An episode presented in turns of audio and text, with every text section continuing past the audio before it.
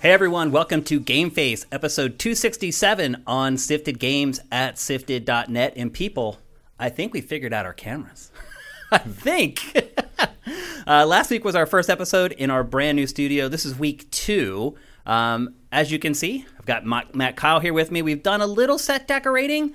I don't want to make it too noisy, too loud. I want to keep it clean. Uh, but I think it definitely sets the tone for what I think is one of the best gaming podcasts in the world. Game Face. Uh, Matt, how has your week been? We've got some unfortunate news from friends this week, from two different friends this yeah, week. Yeah, uh, uh, better than that was my week. I, I have no unfortunate news for you. Yeah, it's uh, it's kind of hard to feel bad when with what's been going on. For those of you who don't know, um, this week Marcus Beer was diagnosed with prostate cancer, um, and it's not good. It's uh, it's metastasized, which is bad. Um, he had an appoint has an appointment today to really get the information on it. Mm-hmm. Um, if you're religious, say a prayer for Marcus. If you're not, send all the positive vibes you can.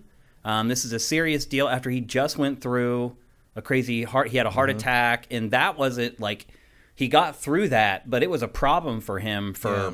month, like a year, year That's and a half. I'm a, I'm a little shocked that they didn't catch this sooner, because he's he's in and out of doctors. So I don't understand often. It either, because all the blood tests that they would yeah. have done for his heart, how they wouldn't I mean, have.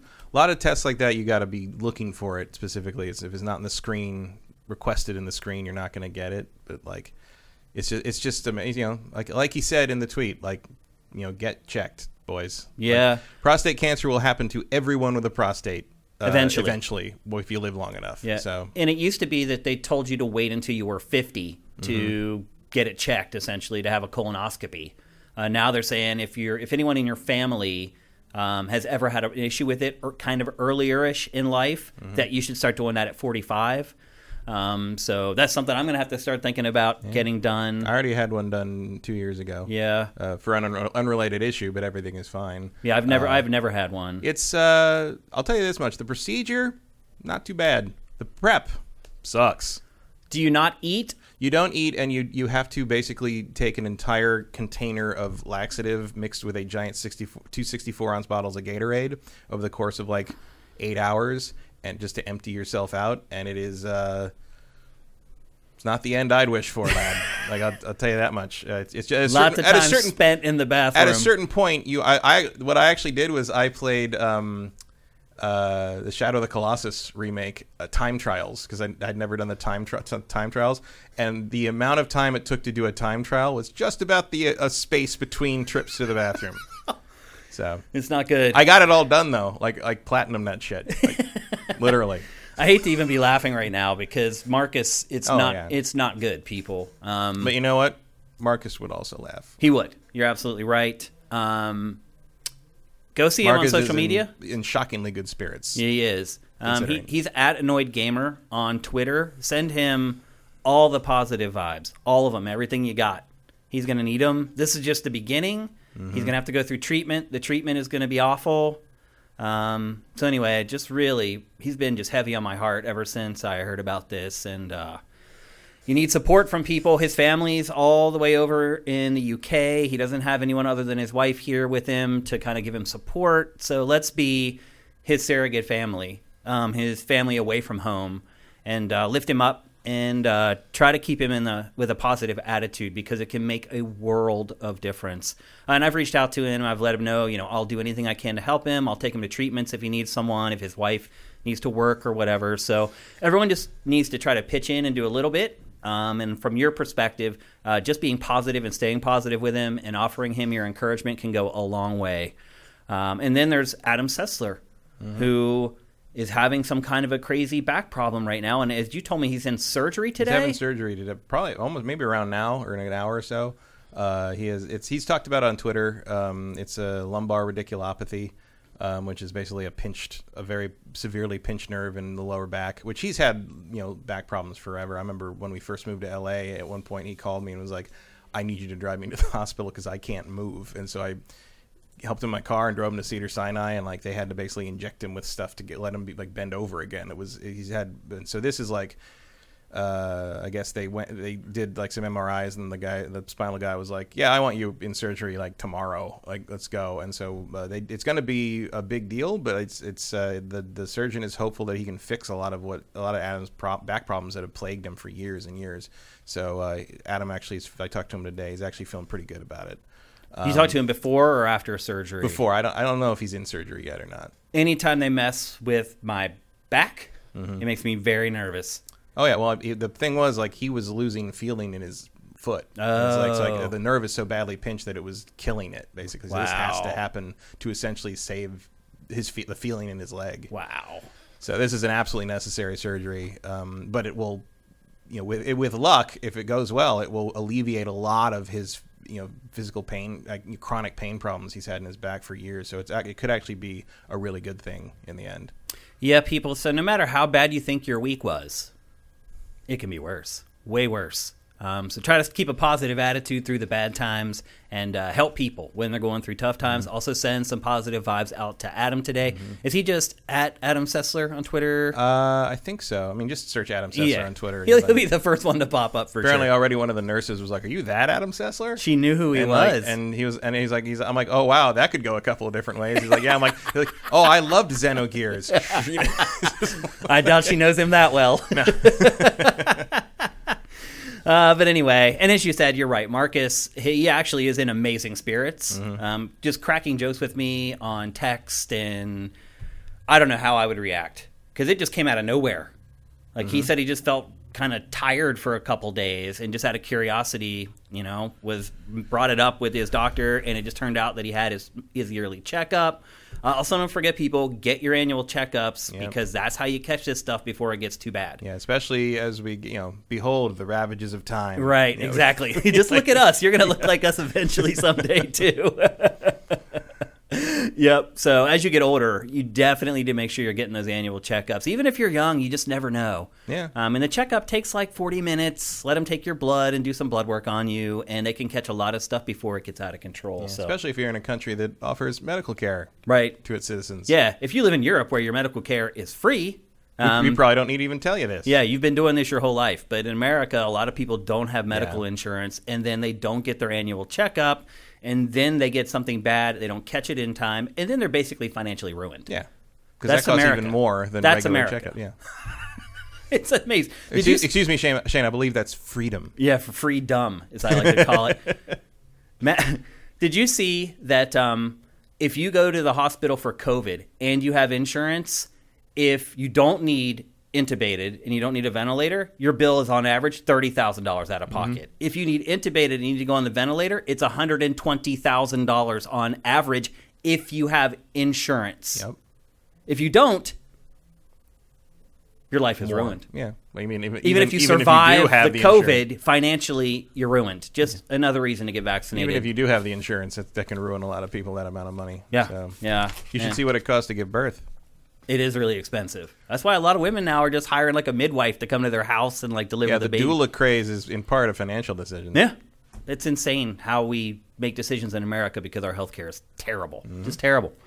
But I'll tell you one thing that's not terrible, Game Face. It's a great it's a great gaming podcast, and we're here to discuss all the big stories and games from the week. Games, not so much this week.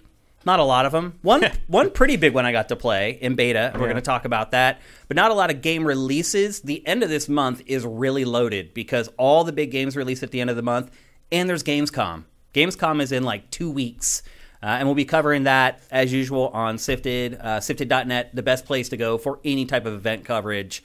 Um, you can sift all the content from any event by any category you want, like sixty different categories. No better place to go for big gaming conventions than sifted dot net. Um, let's see, what else do I got? Um, oh, Ask Shane Anything, recording this Saturday. I know it seems maybe a little early because we just did one like two weeks ago, um, but last month we got off schedule. This month we're staying on schedule and doing it the second Saturday of the month. Um, so Ask Shane Anything is happening on Saturday at noon Pacific, three p.m. Eastern. Again, if you pledge at seven dollars or more per month, you can basically jump into the Zoom call and be a part of it. Everybody gets to watch the archive, but if you want to participate, you have to pledge at that or higher. And then finally, I'm finally ready to commit to a day for the Super Mario Maker two um, stream where I will be playing the levels that you guys create. Um, we're going to do that not this Saturday, but next Saturday at the same time, noon Pacific, three p.m. Eastern. Just wanted to get it on your radar now. Excuse me, in case you've been building a level and you need to finish it up, or in case you have multiple levels and you need to decide which one you want me to play. Again, don't be evil. Don't just create this impossible level where I'm going to sit there and play it, ten, and, and I'm going to create a rule as well. I'm only going to try maximum each level ten times. If I can't get through it in ten t- tries, I'm going to move on to the next one. So keep that in mind when you're building levels. If you make it impossible, I'm going to beat my head against the wall for ten tries and move on. So don't make it easy. You don't have to make it easy, but you can make one just fun if you want to, if you're really creative and it's easy for me to play, but it's fun for people to watch. Totally cool with that. Uh, but just don't go crazy and try to like embarrass Shane on the stream because he can't get through your level. I know for some people, that's the first thing they think of when you go to do something like this. Like, how can I make Shane look like an idiot on a stream? Don't do that. Like, let's have fun with this stream. I want to have fun checking out the stuff that you guys have created and things like that. So anyway, ask Shane anything this Saturday. The Super Mario Maker two stream the Saturday afterwards. So again, if you're working on a level for that, finish it up. And one final thing. Man, lots of announcements today. Lots of housekeeping. Um, our Sifted Fantasy Football League is kicking off for another season this year. Um, I just relaunched the website. Everyone who was in the league should have got an email saying, hey, are you going to play this year? I got one response out of, out of eleven people. Um, so it's a twelve-person league. I'm obviously one of them. Um, and we have one person who's already bowed out. And I hate to say it, and I hate to call him out on stream, but McWomble is not playing fantasy football this year. Mm. He literally was one of the most engaged people in the league. He just said he's really busy uh, at this time of year, and he can't do it this year. So we already have one slot open for the Sifted Fantasy Football League. And this is football. This isn't our Sifted video game league that we do every year. This is fantasy football. Um, that league's been going now for five years, going on at six year, which is pretty amazing. Um, so we already have one slot, and we're, we may have more once people email email me back. And everybody in the league, email me back and let me know if you're going to play.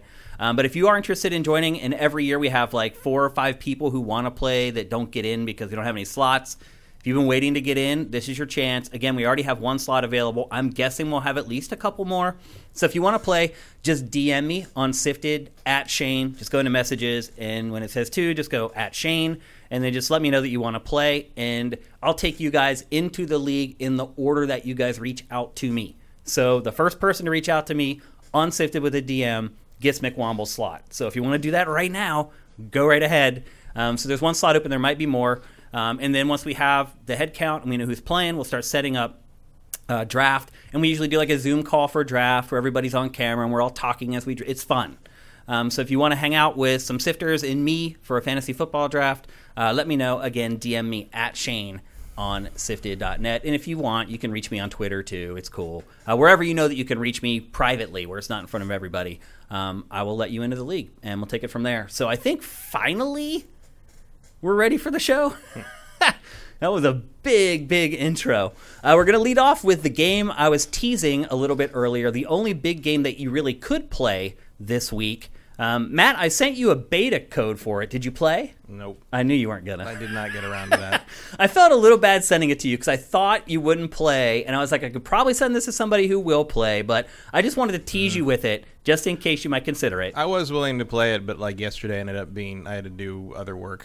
Gotcha. Um, okay. Because otherwise I was going to play it yesterday. But Gotcha. Okay, well, the game is Back for Blood. It had an quote-unquote open beta this weekend.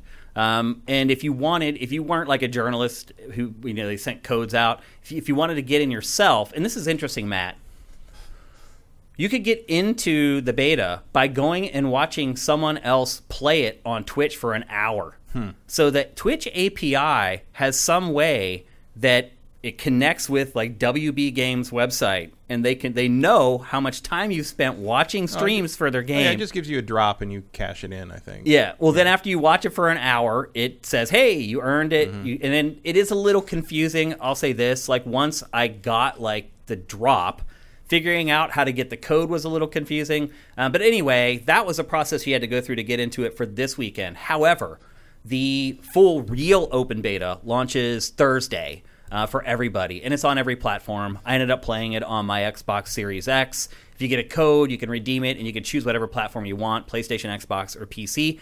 I played the game on Xbox Series X. As I said last week, it has become my daily driver.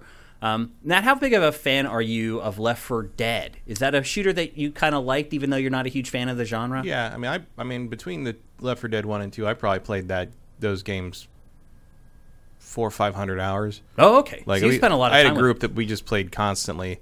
Uh, by the end of it, I was utterly sick of it. Like, I, I don't ever want to see Left four Dead ever again. Like, it's, it's, I played it to the point of, I played it to the to the point of never wanting to touch it again. Like, I get, you know, you know, like you feel the night after you drink a lot, and you're just like, oh, never doing that again. Like, that's how I feel about some like games like uh, Left four Dead and Phantasy Star Online. Like, I'm just, I can't do that anymore. it's, well, it's I'll tell you much. This, Matt. I, I did the funny. This part looks is- interesting to me, but like it's it's, yeah, it's it's a it's a sore spot. It's a it's a it's a, th- a button I pressed over and over and over and over again. I don't even know if I ever need to press it again. The funny part, Matt, is that I did not play Left four Dead anywhere near as much as you did. Mm. Like, I basically played it all the, the first two games all the way through, like mm-hmm. once, and then I would jump back in a little bit because this game does this too. Once you get in there, you can and you've played through some of the game, you can kind of pick and choose the yeah. point that you want to jump into. I did a little bit of that after I finished each campaign for both of the games, but then I was pretty much done. Um, and I'll say this, Matt, if you feel like you're completely worn out on the formula, you won't like Back four Blood. Mm-hmm. It is... It's essentially a complete facsimile of Left four Dead with a couple little tweaks here and there. Um, the biggest change is that the whole game is driven by cards, believe it or not. Hmm. Um, so you build like a deck of cards, and you earn points as you play the game, and there's a merchant in this hub area that we're seeing right now that you go to, and you can buy new cards from the merchant. And then before each match, you... Well, first of all, you set up a deck from all the cards that you have. Decks are fifteen cards. And then before you go into each match, you're basically allowed, I think, to take like six or seven cards into each, each match with you. And then when the match starts, they throw you a couple wild cards. And sometimes you can choose between like two cards, or sometimes they're just like, this is the only one. Um, but you basically go into each match with a handful of cards. The cards do a bunch of different stuff. Um, they'll give you buffs as far as like increasing your mat stamina. There's a stamina meter in this game, which I am not a huge fan of. I mean, there was some of that in the in there the was universe. Like, you couldn't just kick forever or anything like that. Yeah, I mean, if you run in this too long, like mm. you get tired and you walk really slowly, which is basically basically a death sentence in this game. Um, so there's like buffs. There's also like team wide buffs. Like everybody gets like a f- plus five percent health or something like that. You can also get like brand new attacks. Like there was one that I unlocked called like the heavy attack, and you could hold the attack button and it would build up a more powerful melee attack. Um, and so you go into each match with those cards, and hopefully you choose correctly based upon the obstacles you're going to face in the, each level. Um, the beta itself had, excuse me, two acts, and each act had four chapters in it. Um, it appears that you I played like the first act of the game and then the fourth act of the game. So they give you like a pretty wide cross section of what's going to be in the final game. The funny part was the the first one was way more interesting. It actually traverses a variety of locales, and there's a boss fight that like carries it over from chapter to chapter. Like you fight him once, you knock him down to like half health, like two chapters later he comes back and you finish him off. The second act that I played, which is later on into the game, was a lot less exciting. It was all just kind of in this outdoor, like, brown and gray area. Not a lot of uh, memorable landmarks. It, it got a little dull, to be honest with you. Um, and just like Left four Dead, you play through each chapter, and at the end of each chapter, there's a safe house. At the safe house, um, you can save, you can heal up, you can buy new weapons, you can buy new ammo, you can buy new grenades. Um, another part of the game is there's some objects that you need to use to get into like weapon caches. Um, so if you make sure that you buy like a toolkit, um, you can get into those caches and it can help your whole team. Uh, one thing about this game that I do not like that is a problem in a lot of games of this type is it's first come, first served. So if somebody's just always rushing ahead, they're always collecting the good stuff mm. and leaving the rest of the stuff behind. That drives me crazy in a lot of these games. And unfortunately, this game also includes that feature. Um, not a big fan of that. Um, one thing that maybe I feel is a little different, and maybe my memory is just a little hazy about Left four Dead, is that the melee system in this actually is effective. Like, mm-hmm. you can make it through the level using melee weapons. Yeah, that wasn't really feasible in Left four Dead. Like, it, me- melee was more of a get-off-me right. move. Yeah, if you're getting surrounded. Yeah. like If you really wanted to kill something, you needed to shoot You needed it. a gun. Not in this one, man. You can very much make hay with melee weapons in this. Hmm. Um, but I will say this, too. Melee weapons do not upgrade as much as the guns. So the way the weapons work in this, there's guns all over the place. Like, every building has a new gun you can grab. Every safe house has a bunch of guns that you can choose from, or you can just buy one if you want to. But the way the guns work is that as you play, you get new attachments, and they become more powerful. So what I found is that, one, guns ultimately are better than melee because you can build them more. Two, the other thing that I found is I just stick with the same gun. Even if, like, when at first, when I don't like it, if I don't like it, if I stick with it, eventually there will be enough attachments op, uh, available that you find throughout playing the levels that you can get the gun to a place, one, where it works really well, no matter what sort of category the gun falls into, uh, but two, where you enjoy playing with it. Um, and if you find, like, say you put on a scope and you hate the scope, you can take it off. If you find another one, you can swap it out. You can really, across the course of each act, you end up just like a total slayer by the end. If you're not sort of dropping your weapon or swapping it out for something else, um, you do be, feel like you become more powerful as each act goes on.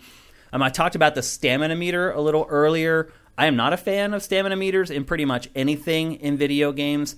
This one is also maybe even a little more annoying because, as I said earlier, if you aren't running at full sprint, you're basically a sitting duck. There are so many zombies, and sometimes they just drop, like, over a wall behind you. Like, you think you're in a corner, and you think you only have to face one direction. I don't remember. Like, it's been a long time since I played Left four Dead. I don't remember a limit on how much you could run.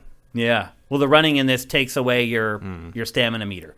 Um, like, I remember if you if you meleeed too much, you'd get they they like be like oh, that oh, does it too. Yeah. yeah, but like I don't remember not being able to run when I needed to run. Yep, but that so, might be wrong. I don't remember it very that well. And if you run out of stamina, you're it's you're in a right. tough spot unless it happens God, like, this, like just as you're finishing the wave. If you told me this was like a level mod, I would believe you. Yeah, I mean obviously it looks a little better. Oh yeah, it looks better, but like. Not a lot, though. It. I mean, if you told me this was like a player-made total conversion for like Left four Dead two, like with modern, like like like what they did with TIE Fighter or something, yeah. I would believe you. It, it doesn't look great. It no. looks okay. It's really gory, as it's you can tell. It's entirely passable. Like it's fine, yeah. but like yeah, it just it like there's a couple things in here. I'm just like, really? That's that's not like cease and desist territory. I mean, I guess no one cares, but it's just like like the so, oh it's.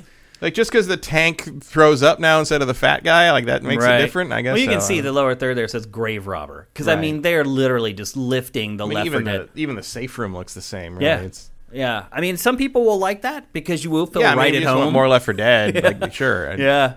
Um, some people will broke. Feel like, yeah, and I think, you know, also Valve is reportedly working on Left four Dead three. So, you know, I don't yeah, know But we much... all know Valve can't count to three. So. Right. So I don't know. It's going to be interesting to see if people wait out for Valve's game or if they're going to be happy with this. I mean, I will say this. If you're a big Left four Dead fan, you're going to be totally fine with this. Yeah, I mean, they, these are the guys who made they are. Left four Dead. Yeah, yeah, it's Turtle Rock. So it is a, a carbon copy of that. So if you've waited all this time for a new Left four Dead, I think you're going to love it. Um, anyone who maybe burned out on the formula like Matt and is hoping for something new, I don't think that the cards really... No, I, I never expected something new from this. It yeah. Was... The card thing is interesting, but it's also like, I don't know, something about, a, you know, I, as someone who does play card games and likes card stuff like that, like for some reason, like even when Halo did it, I found it like, I found it uh, like, a, not annoying, but like distancing.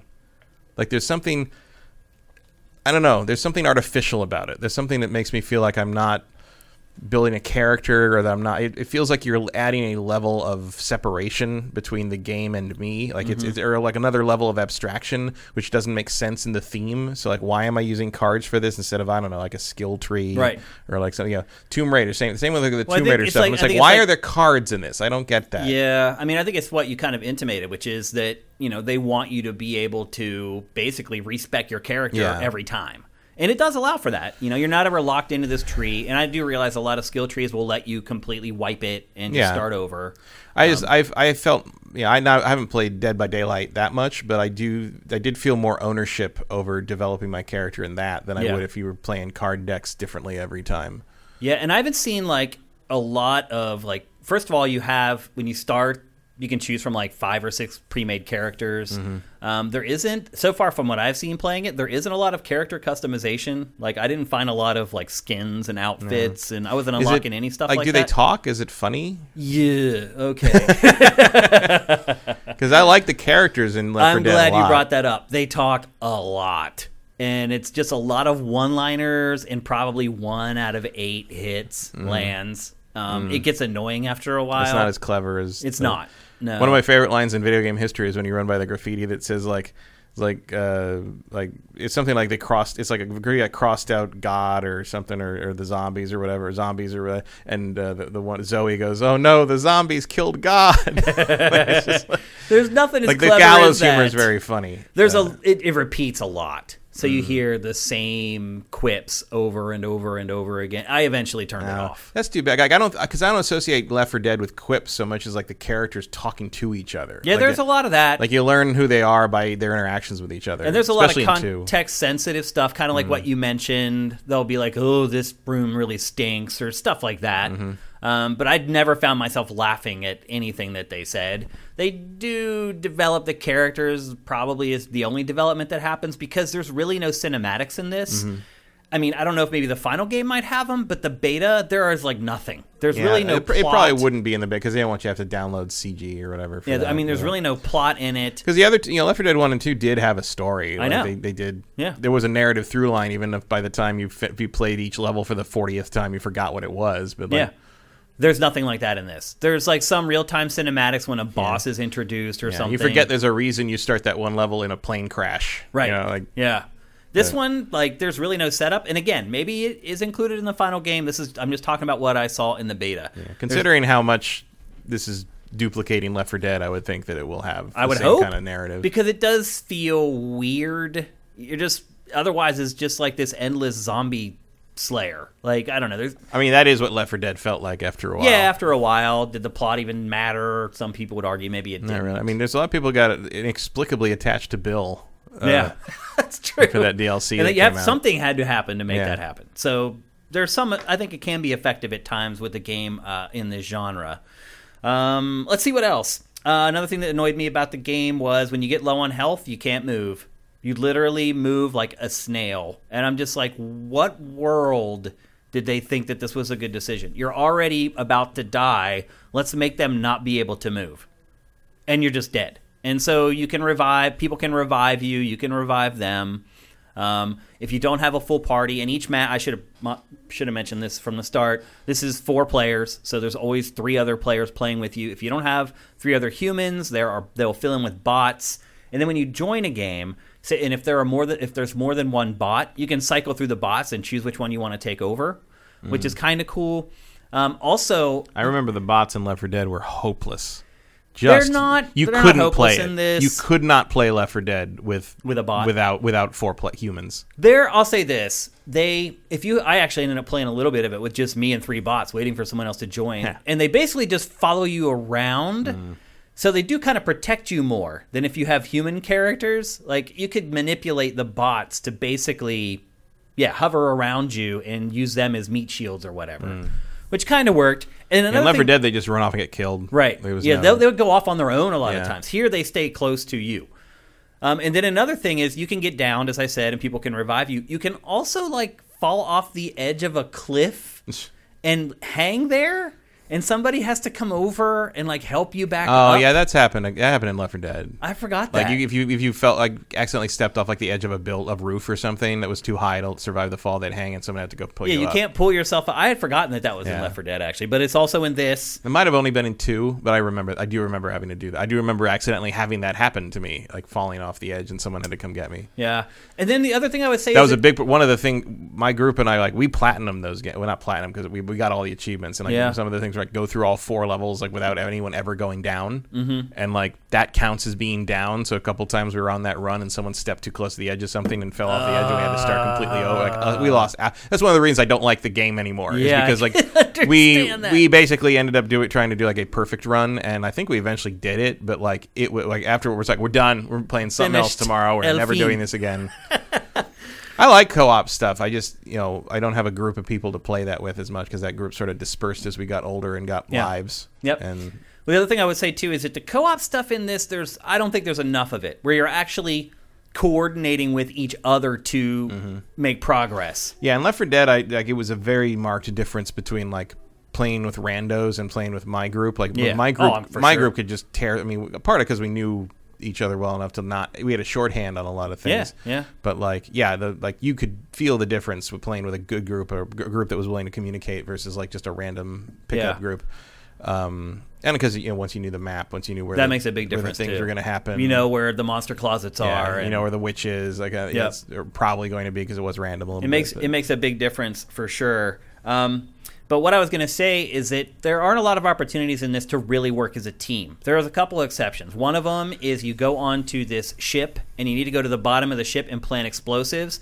On the top floor of the ship, there are big machine gun turrets. So two people go down, set the explosives. The other two get on the turrets and try to defend the people who are trying to set the charges. That's one of them. Another part has a big howitzer cannon in the middle of this arena. And one person has to load the howitzer cannon and then fire it to to basically close off this cave while everybody else defends them while they're doing that. And, of course, it takes, like, forever to load a shell in and mm. blah, blah, blah. Those are the only two instances where I felt like there was actual teamwork that needed to be coordinated to make progress in the game, um, which was a bit of a disappointment to me. Again, my memory of Left four Dead is really fuzzy because, dude, it was like two thousand eight or something.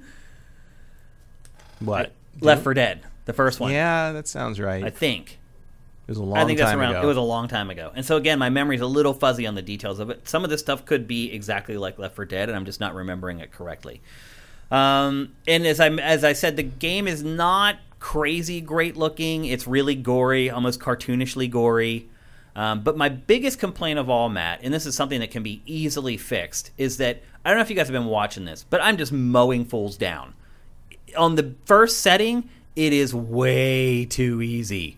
Literally, you're, the the aim assist in this game, I have never seen an aim assist as generous as in this game. Hmm. And I thought, okay, they're just doing that for the easiest setting. No, I jacked it up, and the aim assist was still insane. But the bigger part, it takes like two bullets to drop each zombie. And so after I played a little bit on this on the default setting, I was like, all right, this is a joke. I'm going to bump it up. And then it was impossible. Mm-hmm. Literally, we could not complete more than one chapter on the next difficulty setting. I didn't even try the third one. So they need to find a better middle ground for the difficulty settings, or at least find a setting that's better tuned for the average player, because mm-hmm. what I played was either way too easy and we were just walking through both acts, or it was way too difficult and people got frustrated and quit. I do remember the easy mo- easy difficulty on Left four Dead. I could I could walk through that solo. I think I probably could. Never, I never tried it, but I think I probably could. And then on re- on regular, it's like, oh, you all need to pay attention. I mean, it wasn't it didn't ever felt like normal. Never felt punishingly hard. Like, sounds like it was not as hard as what you're describing here. Yeah, but it was like no joke. Now every once um, in a while, like they'll just like you'll just it'll just be unlucky. Like mm-hmm. you'll just be standing somewhere and they'll drop ten dudes behind yeah, you. Yeah, that I mean that used to happen on Left four Dead. It, it's like, so okay, it could make okay. It, you've thrown like this many tanks at us or something. We're not we don't have the ammo for this. Basically, right, yeah. So the director was mean. Sometimes. And the, there is parts of that. There are times where I've run out of ammo, and I, or there is also times where I've spawned into a game and all I had was a machete. And I'm in the safe room, it won't let me buy a gun from the trunk, and I have to go out and start the mission with the machete. And that's how I found out that melee weapons are actually really effective. Mm. Like, I think I killed, like, six zombies with one swipe of the machete, and they went flying back like they got blasted by a cannon or whatever.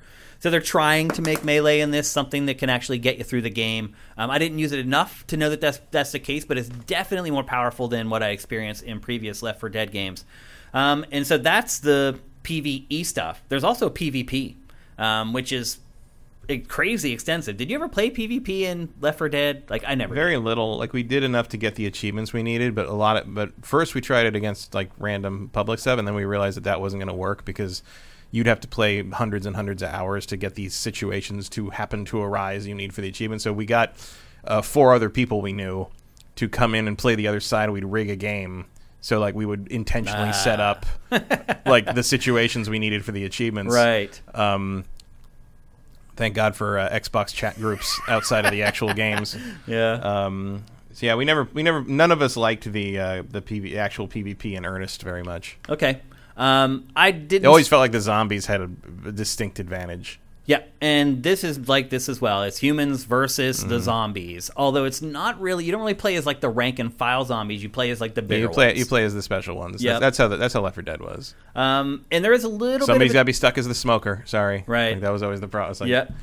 There is a little bit of a twist to it. They've kind of mixed in some battle royale stuff. Mm. Like there are rotating safe zones that move um, that you can get into. Um, but then they start mixing it up by putting like these like chemical like gas things over the safe zones.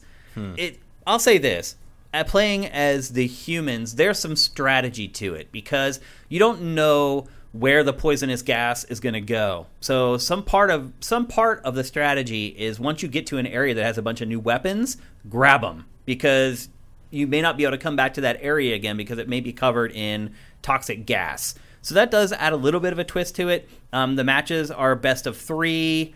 Um, they also t- seem to take away some of the weapons from the humans. Like, I don't remember ever seeing, like, a sniper rifle in the PvP, which hmm. makes sense. Like, you know, they're so O P as they are. Um, it probably would be hard to balance if you included those weapons in there. I only played, like, a couple matches. I, I don't play Left four Dead or Back four Blood to play PvP. Um, to me, it's all about cooperative. I actually forgot that that was a thing until you mentioned it. Yeah, but they included that in the beta as well. Um, it was a robust beta. I was surprised. So as I said, there were two full acts with four chapters in each one. I'm not sure how much is going to be in the final game to know sort of what percentage of the game um, I got to sample. Um, I did have fun with it. Not as much fun as I thought I was going to have. I mm-hmm. really thought that it had been long enough that I would be ready for something like this, to take it on full on. But after I played it for a couple hours, I started to lose interest a little bit. And I think part of that, too, could be the difficulty, because we couldn't make any headway at all on the one, and the other one was too easy. So the challenge wasn't right, and so I did kind of run out of uh, steam on this a little bit. I did end up playing it a lot. Like, I finished both acts at least twice, like from beginning to end, and I jumped in a couple times to see what it was like if I was joining someone else's game just to see what happened. Mm-hmm. Um, and that's where I ran into the, oh, all I have is a machete, or, oh, wow, there was one time I joined a game and it finished. And then I got credit for it, and I didn't do anything. Hmm. I joined the game, the screen comes up, complete, and then I get, like, the points, didn't even do anything. Um, you can see here on the B-roll, this is before a match where you're selecting the cards that they just randomly deal to you. You have to choose between two uh, or three cards. Sometimes they just give you one, and you just got to take what I they give you. I assume corruption cards are bad. Um, no. No? No, it's just the way that they're labeling them, basically. Um, the corruption cards, I think, are just more of, like, buffs than mm. sometimes team-wide or sometimes just for you. Um And then you can see all the other cards here. Sometimes it just gives you more stamina, um, faster reloads, more health. It'll give you a combat knife, so you don't have to buy one once you get into the game. Um, some of them will boost your health, your whole team's health. Um, so the card system, I think, adds a little bit to it. And now you're seeing the vendor here, what you can actually buy when you're in match. And you can't just buy, like, the whole arsenal of guns. They only give you, like, a couple options to buy. Um And I don't know why they do that, but it does keep you from just, like, making a ton of money and then just buying this gun that just wipes everything out. You don't need it anyway. I walked through it with pretty much any gun that I found just lying around. Um, but that's Back four Blood. Any other questions you might have, Matt? Not really. Seems, um, seems pretty straightforward. Yeah. I mean, it's pretty much exactly what you thought it was going to be. Mm-hmm. It'll be interesting to see how this reviews because I feel like if people like us review it, who've been playing games for a really long time, I don't think it's going to do that well. I think if you have someone in their mm-hmm. twenties... Yeah, if someone was like ten when Left four Dead two came out, like maybe they're... I think they'll like it more, yeah, yeah. for sure. Um, because they haven't been burnt out on the genre already like some of us have. Um, and it, and for people like us, I think we'd be open to it if it actually did some stuff that maybe was a little different. Mm-hmm. Um, and it, it doesn't really, other than kind of the card system. So um, Back four Blood, again, and let me get this correct... Uh, the open beta opens for everyone on Thursday, August twelfth. So you guys can all jump in and play it for yourselves. Um, I may jump back in if this new beta actually has new areas to play. Um, but I don't know if that's going to be the case or not. They haven't really said if it's just going to be the same stuff everybody played in the not really open beta this past weekend, uh, because the only way you could get it in was an invite from W B Games or by going and watch a, watching a Twitch stream, which I thought was pretty cool. That's the first time I've ever done something like that. Like, Twitch is a pretty flexible platform. Like, if mm-hmm. you're working at Twitch and you're trying to figure out ways to work with publishers, there's a lot of ways to do it. Yeah, I mean, they did. I can't remember what it was, but there was a game that that happened with before that I also had no interest in playing, but it was like a thing you watched enough of the stream, they sent you a code. Our chat has turned into a discussion on uh, healthcare. Yeah, I saw that. In the United States versus Europe. It's, it's funny. That's all it is right now. I don't know if anyone even listened to our impressions of uh, Back four Blood, because it's all just people. I haven't seen anyone mention Back four Blood, no. Yeah. Someone was talking about sports for a second, but that's about it. Um, look, it's a big topic. Yeah. It can ruin your life, so I can understand why people are talking about it. It's um, almost as repetitive as the Left four Dead games. Well, isn't it funny, though, like, na- exactly. Isn't it funny, though, how, like, somebody has good insurance and have to go into the hospital, and you still have to do a GoFundMe for them? Mm-hmm. I mean, that's what happened with Marcus's heart attack. Yep. He had, they had great insurance, and I still set up a GoFundMe for them because they were going to go broke. Mm-hmm. It's... And we may have to do that again, by the way, for uh, Marcus's uh, cancer treatment. And if we do, uh, just make sure you're following me on Twitter at Dinfire, and I'll be sure to post it there so everyone can contribute and help them out because, man, going through rounds and rounds of chemo. Yeah, you really want to see some expensive, fun, awkward interview stuff, go look up interviews where somebody asks, people ask the uh, the head of uh, GoFundMe how he feels about basically uh, running a running a company that like exists to like Taking, taking blood bills. money for yeah. to, to help people not die from our, our medical system. Yeah, and he will. He his deflections on that are fascinating. Oh, I'm surprised he doesn't say it sucks, but I have to run a business. But yeah, I mean, he mo- kind of says something like that, but it's, it, he, he does it in a little. He does. He doesn't embrace the fact that it's you know, blood money. Yeah, he doesn't. Yeah. He doesn't embrace the fact that you're basically like covering a gap that shouldn't exist. Yeah, uh, it's he's just like, oh no, no, you know, we just provide a service, kind of like, yeah, you provide a service that shouldn't need to exist, shouldn't exist. But I, I would be interested to see what percentage of their money comes from medical GoFundMes. Uh, from what I've seen, a fair amount. Yeah, like most, I would say, at least more than fifty percent. Because the other thing too is that those GoFundMes tend to do far better than mm-hmm. the other ones. People are willing. It's just funny. We've been conditioned to, yep. Went to the hospital, now you're broke. Yeah. Like, if only there was a system where we could take the money we don't spend otherwise and put it into a giant pot. pool, and then people could use that money to get medical care. Yeah, that doesn't bankrupt. If only another country in the world had figured that out already. God bless America. Yep. So there you Look go. Look at a politics face. the way the way the industry's going right now, it may have to turn until like later on in the month. It's just the yeah, way it is. It's so slow right now. Uh, but anyway, that's also like, look, it's on our minds because our friends are yeah. in medical problem, yeah. medical trouble, and they're both going to go through it. Yeah. Yep. And I don't think either one of them works for a huge corporation where they'll have great medical insurance either. Probably not. Yeah. So. It's a concern for all Americans. at, at most, Adam's working for N B C Universal. We know how that goes. Yes. Yes, we do. Uh, so anyway, that's Back four Blood. Again, the beta for everyone kicks off Thursday, August twelfth. If you completely tuned out my entire discussion about that game, talking about health insurance in, in the chat. And who can blame you? Yeah, I don't blame you either. Um, all right, let's move on. When the zombie apocalypse happens, it's purely going to be because no one, everyone refuses to go to the doctor. Yep. Um, all right, we're going to talk next about Nintendo and the Switch. I Am Legend actually refers to the one man with no medical debts. Yeah. He is only a legend. He's the only one. Yep. Uh, we're going to talk about Switch because something happened this week that has been different from the first five years that the Switch has been on the market. Um, essentially, every quarter, Nintendo has just reported amazing financials, um, especially over the last year because of COVID.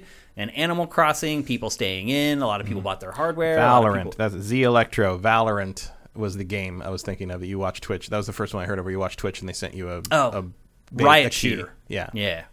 I forgot about that, actually. But you're right. Yeah, that is also... I wouldn't be surprised if that happens a lot. Because... No, it's a, it's a good trick. Oh, dude. Yeah. Like, if, when you went to the page for Back four Blood... Every stream just mm-hmm. had thousands and thousands of people because they're all sitting there. And, like, there's hardly any chat happening. because people just went in, joined, and then just sat there. And me, I actually like walked away from my computer, and like I even had like it was in a tab. Here's a pro tip for you for in the future: you don't even have to watch a stream.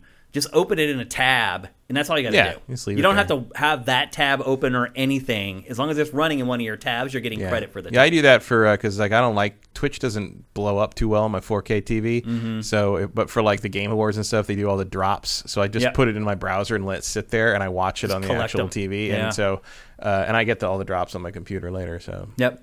It's pretty cool what they can do at Twitch. And they get two views. So. Right, yeah. Everybody wins. that, that's how Keeley gets all those damn views. We got three instances running to get all the I drops. I mean, that may all be according to plan, Matt. I mean, whatever whatever, whatever it takes. takes. Exactly. Uh, so anyway, back to Nintendo. It has just been on a torrid run financially. The Switch has been a smash hit. Um, Nintendo has been unable to make enough to satisfy demand, essentially for the first five years it's been available. Mm-hmm. There was a slight lull, like, what, two years into it? Oh, yeah, about two, yeah. And Before then, the pandemic, it was pretty plentiful to find one, and then the pandemic started, and everybody bought a damn Switch because it was the one that made the most sense to get, and, yep. and it went right back. It all to, disappeared again. Yep, hand-to-mouth um, at retail anyway.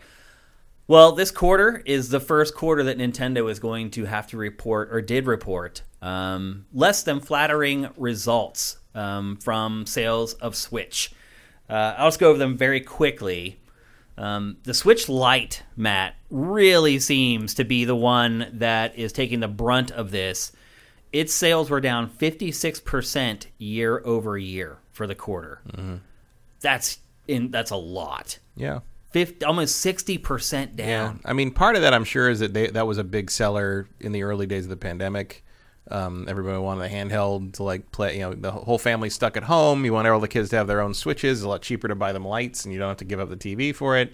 Like, that makes sense to me that there would be a big spike in light sales. Uh, but this feels like a drop bigger than just that self-correcting for the end of that situation. And that is something we should keep in mind, is that this time last year, it wasn't Nintendo's boom. Like, the boom mm. was Q one. Yeah. Still did really well in Q two. Um, and this is what we're comparing it to, Q two. Mm-hmm. So it was like those pandemic sales. So I think a lot of these numbers should be taken with a little bit of a grain of salt. Yeah, there's no Animal Crossing to push uh, right to yep. push these this year. So Switch Lite sales down fifty-six percent year over year. Overall, Switch sales fell twenty-two percent year over year. I mean, you are hitting like who doesn't have this thing already territory. Exactly. Um, Nintendo is still forecasting for twenty-five point five million sold for the year. Um, another thing, too, if you're a Nintendo stockholder or are interested in being a Nintendo stockholder, I don't know if this happened already. If it did happen already, it's not going to help you. But if it hasn't, you might want to check. Um, Nintendo is planning on buying back one point five percent of its stock. And when companies do that, the stock price goes up, mm-hmm. up, up. So if it hasn't happened yet, I'm not one hundred percent sure. And you're interested in Nintendo stocks, you might want to go buy it because it's pretty much guaranteed to pop up at least a couple percentage points here in the very near future. Matt, what is happening here? Is it as simple as everybody has a Switch now?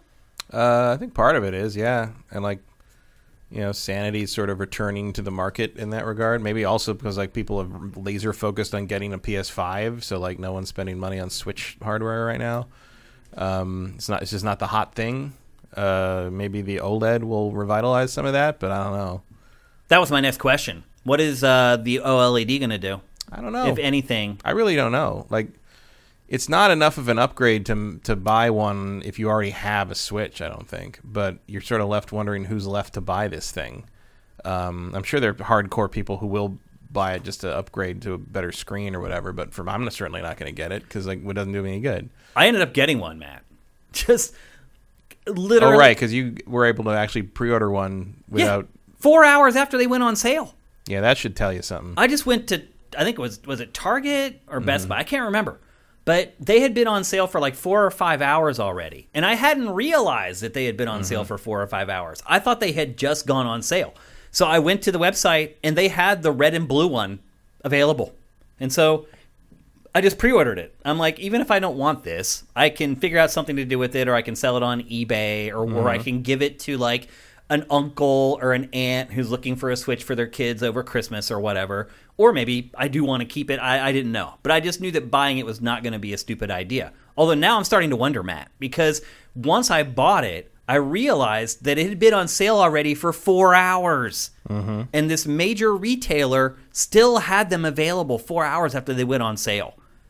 And so that was the first kind of red flag for me with Switch, Matt, where I was yeah. like, okay, wait a minute. Like, maybe things are really starting to cool off. And then that is followed up with the financial report from Nintendo. Um, I I struggle to think that the OLED model is going to provide much of a significant bump. I really think that it's just going to turn into the Switch that people buy if they're buying yeah. it for the first time. Yeah, like I wouldn't think so. Um, the other thing that surprised me was I was at uh, I was at Target the other day, and um, they had those Zelda Game and Watch things. Really? Just sitting there. Did you buy one? No, I don't care. But I was just surprised that they, they weren't were sold out. You know, yeah. like, that seemed like something that would instantly disappear, considering the fandom. Yeah, you would think so. But like, they they had like four of them. I mean, I figured they would never make it into stores. Same. I figured same, they people they were, would order them right online, and they'd never even make it to a shelf. Yeah. Huh. That's interesting. I don't think it relates to... They're right to... next to a whole bunch of Switch lights. Oh, really? Yeah. So you saw anecdotal evidence that Switch yeah. Lite is... There's, I mean, I, there's always been Switch lights there for, for a while now. Not the main... The main Switch goes in and out. I mean, I'll be perfectly honest with you, Matt. I don't know why anyone would buy a Switch Lite. Like, I, it's a little cheaper, but... Yeah, I mean, I don't know either. Like, I feel like it, you know, I, I have friends who have them, but, like, I don't understand it in the sense that, like... Like it, it you're seems getting to half rob of the system you for, half the system, for, and, and for you're also three sort quarters of, of the price. Of and you're also system. sort of robbing it of, like, you know, you don't get Joy-Cons, you don't get, yeah. like, it just, I don't know, it, it seems like a like a hobbled version of the system. And for the price, it... It's smaller screen, harder. Yeah, for and the price, it, ha- it shouldn't be as hobbled as it is. No, probably not.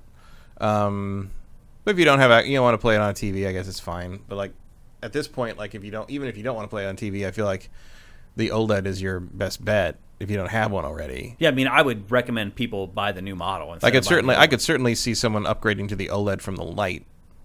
Um, yeah, you know, for sure. Because then you get the docked mode, the console, the yeah, console you, mode. Yeah, you get a lot more stuff out of it that way. I just wonder if it's expensive, but it is. I just wonder if anyone's gonna do that. I don't really see it being burning the charts up. Even the stuff I just looked up, some a couple of you know Target and Best Buy and stuff, and they they don't have pre-orders available, but they do say coming soon, not sold out. Well, you got to so. remember it launches October eighth. Yeah, it's coming. It is coming soon. So it's only it, about like I'm sure it's not going to be like easy to walk into a store and get one on October eighth or whatever. Yeah. But I, it doesn't sound like it's going to be a, a an endless drought like the P S five has been. Yeah.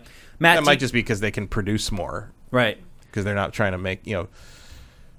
I do b- trust Nintendo to produce hardware in larger numbers than what Sony's managed with the P S five, but I also think demand will be much lower. Well, we'll get into this in a little bit, but there's also the question of, are there components to build the stuff? Mm-hmm. That's become a real thing for a lot of people who are trying to produce hardware right now, is just getting the components to build it. And when you're Nintendo, Microsoft, Sony, and you're making big orders, mm-hmm. you're more likely to get the components. Oh yeah. Um, so that when do we start running out of the rare earth elements we need to make those chips? Right. Then what happens? That'll that'll happen in our lifetimes. Will it? Probably. They'll have to find another way to make the chips. At the very least, it'll be um, vastly more expensive to mine that stuff, and that you'll see that reflected in the price of electronics. Yep. Um, so Matt, P S nine better be something you inhale, because I don't think we can afford the silicon at that point. Yeah. So looking at the release calendar for Switch for the rest of the year, there's Metroid Dread, obviously, which is coming also very soon, on yeah. the same day as the OLED in a couple months. Um, and there's not a lot after that for this year. No. Um, what do you think is going to save Nintendo's lunch at this point? Or is there anything? Is this just a natural cycle, the natural curve of it is? It's been five it's, years. Yeah, like, I think it's the natural curve of everyone right yeah. now. Like, the whole the whole end of the year is looking pretty soft it in is. general. Yeah. I mean, obviously, I'm very excited about Metroid Dread because it's Metroid. Yeah. Yep. But um, I don't, I don't, you know, as much as I love Metroid, I don't really look at Metroid as a system seller. Yeah, you know? Me either. I think it may penetrate the install base more than prior Metroids, yeah. though. Yeah. Um, I think it'll sell better than most Metroid but games. But I don't see a lot of people who don't have a Switch yet look, seeing like, oh, Metroid's out, I got to get that system now. Like, I don't think that's a thing that happens. I think it would have had to have been a Prime game. Yeah, I think if we want to really see how the OLED's going to do, we got to wait for Breath of the Wild too. Yeah. Like, that's what's going to move systems if someone doesn't have one already, or maybe decides they want to play Breath of the Wild two on the new system with a better screen. You know, they'll also make a limited edition limited version edition of the thing. OLED yeah, for sure. it. Of course. Um, but I don't see any relief in immediate sight for Nintendo. No, I mean, as far as software is concerned. I mean, Zelda next year will definitely help. Yeah, um, oh, for sure. And whatever else they have up their sleeve. I mean, you know, we might get the Mario Odyssey follow-up finally. Uh, it's about time for that. Yeah, maybe later in the year. But yep. uh, and God, whatever other, you know, Arceus or whatever, you know, whatever their Pokemon nonsense they have planned. Well, they have the two reworks coming this year. Yeah, I mean, basically that's what it's banking on for this year, mm-hmm. are those two remakes mm-hmm. of old Pokemon games. And Splatoon. Is Splatoon Probably, coming this year? Not this year, but Splatoon will be next year. Yeah, I, I mean, there's a lot of games for next year. Yeah, got you know, Pikmin four is still hiding yeah, out there Bayonetta, somewhere. I mean, there's tons of stuff. Metroid Prime four, yeah. like, which you, I think will be the launch, we launch have, game uh, for the next Shin Megami Tensei's this year. Yep, uh, which I don't think that's a big. That's not a needle mover. mover. Yeah, no. Definitely not. I mean, I'm in, I'm kind of interested. Well, yeah, in, yeah, of course. I mean, we'll play it, but it's yeah, not. But at the same time, sort of, even I look at that, and I'm just like, oh my god, do I want to so do much. This? It's like, you do. You start thinking of back to the other games, yeah. and you're like, this is like a hundred and some hours. Is this going to be on... any different than what Probably I've already not. done? No, it's, it's like, it's like it was like watching uh, the Gymquisition on uh, on like the, the Samurai Warriors, the new Samurai Warriors yeah. game. And I'm just like, why do you keep doing this to yourself? Because you know like, they're going to be. It's bad. the same thing. Uh, they actually had a really good point where they said that they are that, that game doesn't have characters; it has weapons, and you equip the characters to the weapons. Which I was like, that's really true. Like, you don't have different characters that are like individuals. You just have a bunch of characters that use the same bow or the same sword, and they all play exactly the same with slightly different hats. Yeah, it's like, and that's kind of Shin Megami Tensei, anyways. Especially because it's all the same. Demons, all the demons for the most are basically part, the same. It's yeah. just like you're doing the same thing over and over. And like if you like that, great. Like if you just want another shot of demon Pokemon, like it's going to deliver. Yeah. But some of us are sort of looking at this like, oh, like a full price game. I'm going to play it for like two hours to confirm that it's the same fucking game as the last two games. And I mean, I mean, let's be honest. The Switch is overdue for a price cut. Oh yeah. This oh, might yeah. finally be the sign that Nintendo needs to cut the price of at least the O G Switch a little bit. And maybe yeah. it coincides perfectly with the release of the OLED. Yeah, and it starts to feel like, do you know, I, I know we've talked about how the light would stick around and the old one would go away and the OLED would be the new standard. It's like, do we, maybe they drop the light at this point. Like, based upon the way sales are going, yeah. it might lead them in that direction, although I'm guessing that decision's already been made one way Probably, or another yeah. at this point. But like maybe it makes more sense to have a have the lower price Switch be the O G model. It kind of does. Yeah.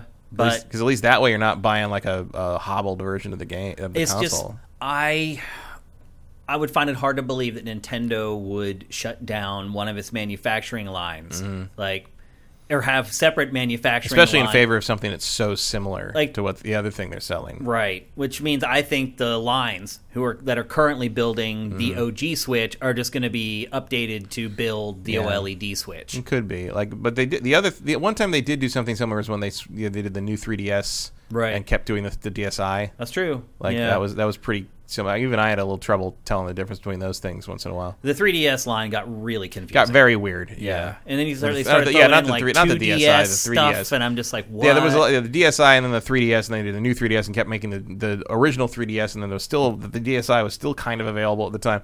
Like, and, and they, they all had the, the same form factors. Which didn't yeah, the fold. two D S, didn't it was fold. Just like a tablet for kids, basically. Yeah, if you if you want something that will get the screen scratched in one day, right. Go ahead and get a two D S.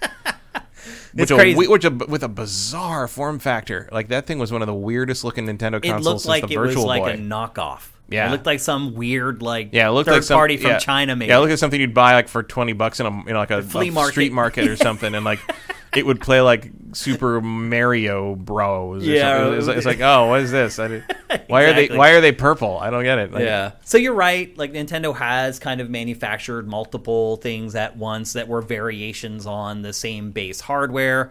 Um, but I think when you're talking about consoles and not handhelds, it's a little different. Um, I would be surprised if they continued manufacturing the O G Switch once the OLED comes to market. They also want more money for the mm-hmm. hardware, which they can get more. So my guess is they cut the price of the O G Switch until they're out of inventory. Um, and my guess is the price cut is like fifty bucks. I don't think it's going to be like a full one hundred bucks. Um, and then the question becomes, what do they do with the Switch Lite? I do think they'll keep manufacturing those.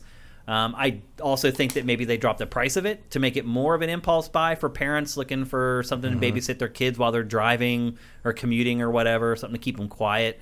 Um, but yeah, I have no interest in a light, and I think it's starting to appear that most adults do not, and that's maybe why the sales are tanking for more versus the console version. It also kind of flies in the face of the data that we've got that says fifty percent of Switch owners only play like handheld mode. Mm-hmm. Um, I don't know if that's the case now, or if people are just like, well, why would I not just pay an extra hundred bucks or whatever it is to get both a console and a handheld? Maybe that's a little more likely. Um, Maybe a lot of people play with that thing where they prop it up and play with the Joy-Cons at the table the more than we think. Yeah, it's like, I, no, I don't think that that's no. the case, but we'll see. Um, I do think you, that, you haven't been to a rooftop party where an N B A N B A two K game broke out like that. It was not a... I do think that this is the first sign, though, that Nintendo is going to have to do something. Um, mm. It has just been this steady increase for five years, and now they're either flat or they're going down.